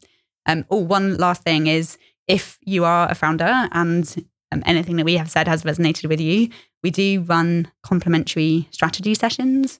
Um, and so we're always happy to chat to a founder that might be in need of help. So um, yeah, that's it's on the the very bottom of the about me on LinkedIn is the link to that. So what's your TikTok handle? It's Sarah Bell Leap Sheep. And what was your tic- what was, what was the first video you did? You did. Uh, the first video I did was um, all about the challenges for the problems for founders in Okay. being able to be really honest about just how hard it is to start a startup. Like if you go to events, you're putting your best self forward. If you're talking to an investor, you're putting your best self forward. Like there's really no opportunity to to have those conversations about, you know, like, is this it? Mhm. Like, what do I do? I'm stuck. Help. Um, that was my first TikTok video, and it's one of the reasons why I value what we do at Leapsheep so much is that we can actually be that trusted person for people to really confide in and get proper help. Um, having said that, my TikTok my TikTok video, I thought it was it was a I hope decent enough, but I I proofread all the captions so that they all made sense. I took out all the ums, Wow. and then the one word I missed was LeapSheep. So if you look at it, it says leaf shape. Um, and of course, I can't take it down unless I, yeah. I, I mean, the world of TikTok, I've come to you a little late, um, Mm. but I'm really enjoying it. I love the, the short form video. Like, it's kind of the best opportunity to be exactly who you are. yeah, Um, yeah. And I'm a bit late, really, to TikTok. It's never yeah. too late. No, because I understand you're on TikTok, aren't you? What's your main platform? Uh, LinkedIn, Twitter, and um, TikTok. Yeah. Yeah. I Yeah. used to be a big fan of Snapchat, but it's just so complicated now. It's more like VR, AR stuff on there now. I used to really like Snapchat Right. day. Yeah, Yeah. Do you know what LinkedIn surprises me? Because um, like um, I've never wanted to like LinkedIn, Mm. but there's so much great content on there and so many great connections to make. yeah. Um, I really um, It's it's, like one it's, of my it's, favorites. It's the best thing out there. It's the worst thing too at the same time, right? Because some of the stuff you're like, what? yeah, I mean of course, some of it. like some of the stuff like post people want to post, but like sometimes I just understand, right? Like people like like vacations I get sometimes, but people like putting, you know, like my so and so died last night. I'm like, do you have better things to do than post about someone dying, right? You know, just yeah. but I mean, I don't know. it's that's a hard one. I feel like, and again, it's there's very much a, a sharing economy going Mm. on, but I feel like that kind of thing is, I, I that's what I use WhatsApp for. It's like Mhm. I'll message just like one person, Yeah. um, or a phone call, right? So you Um, you on WhatsApp? Yeah, I like the reason I'm on WhatsApp. I was quite an early adopter of WhatsApp Mm. is because, like, especially being living away, it's quite a great way to have. Like, I've got my school friends group, Mm. my friends from university, my family, and it, it's a good way to share photos of like my children or Mm. what we've been up to. Or check in with people in a way that's not public. Yeah. Yeah. Maybe it's me, but whenever someone reach, reach out to me on LinkedIn, I always know it's a scam when they say go to WhatsApp. Yes, yes, yes, always.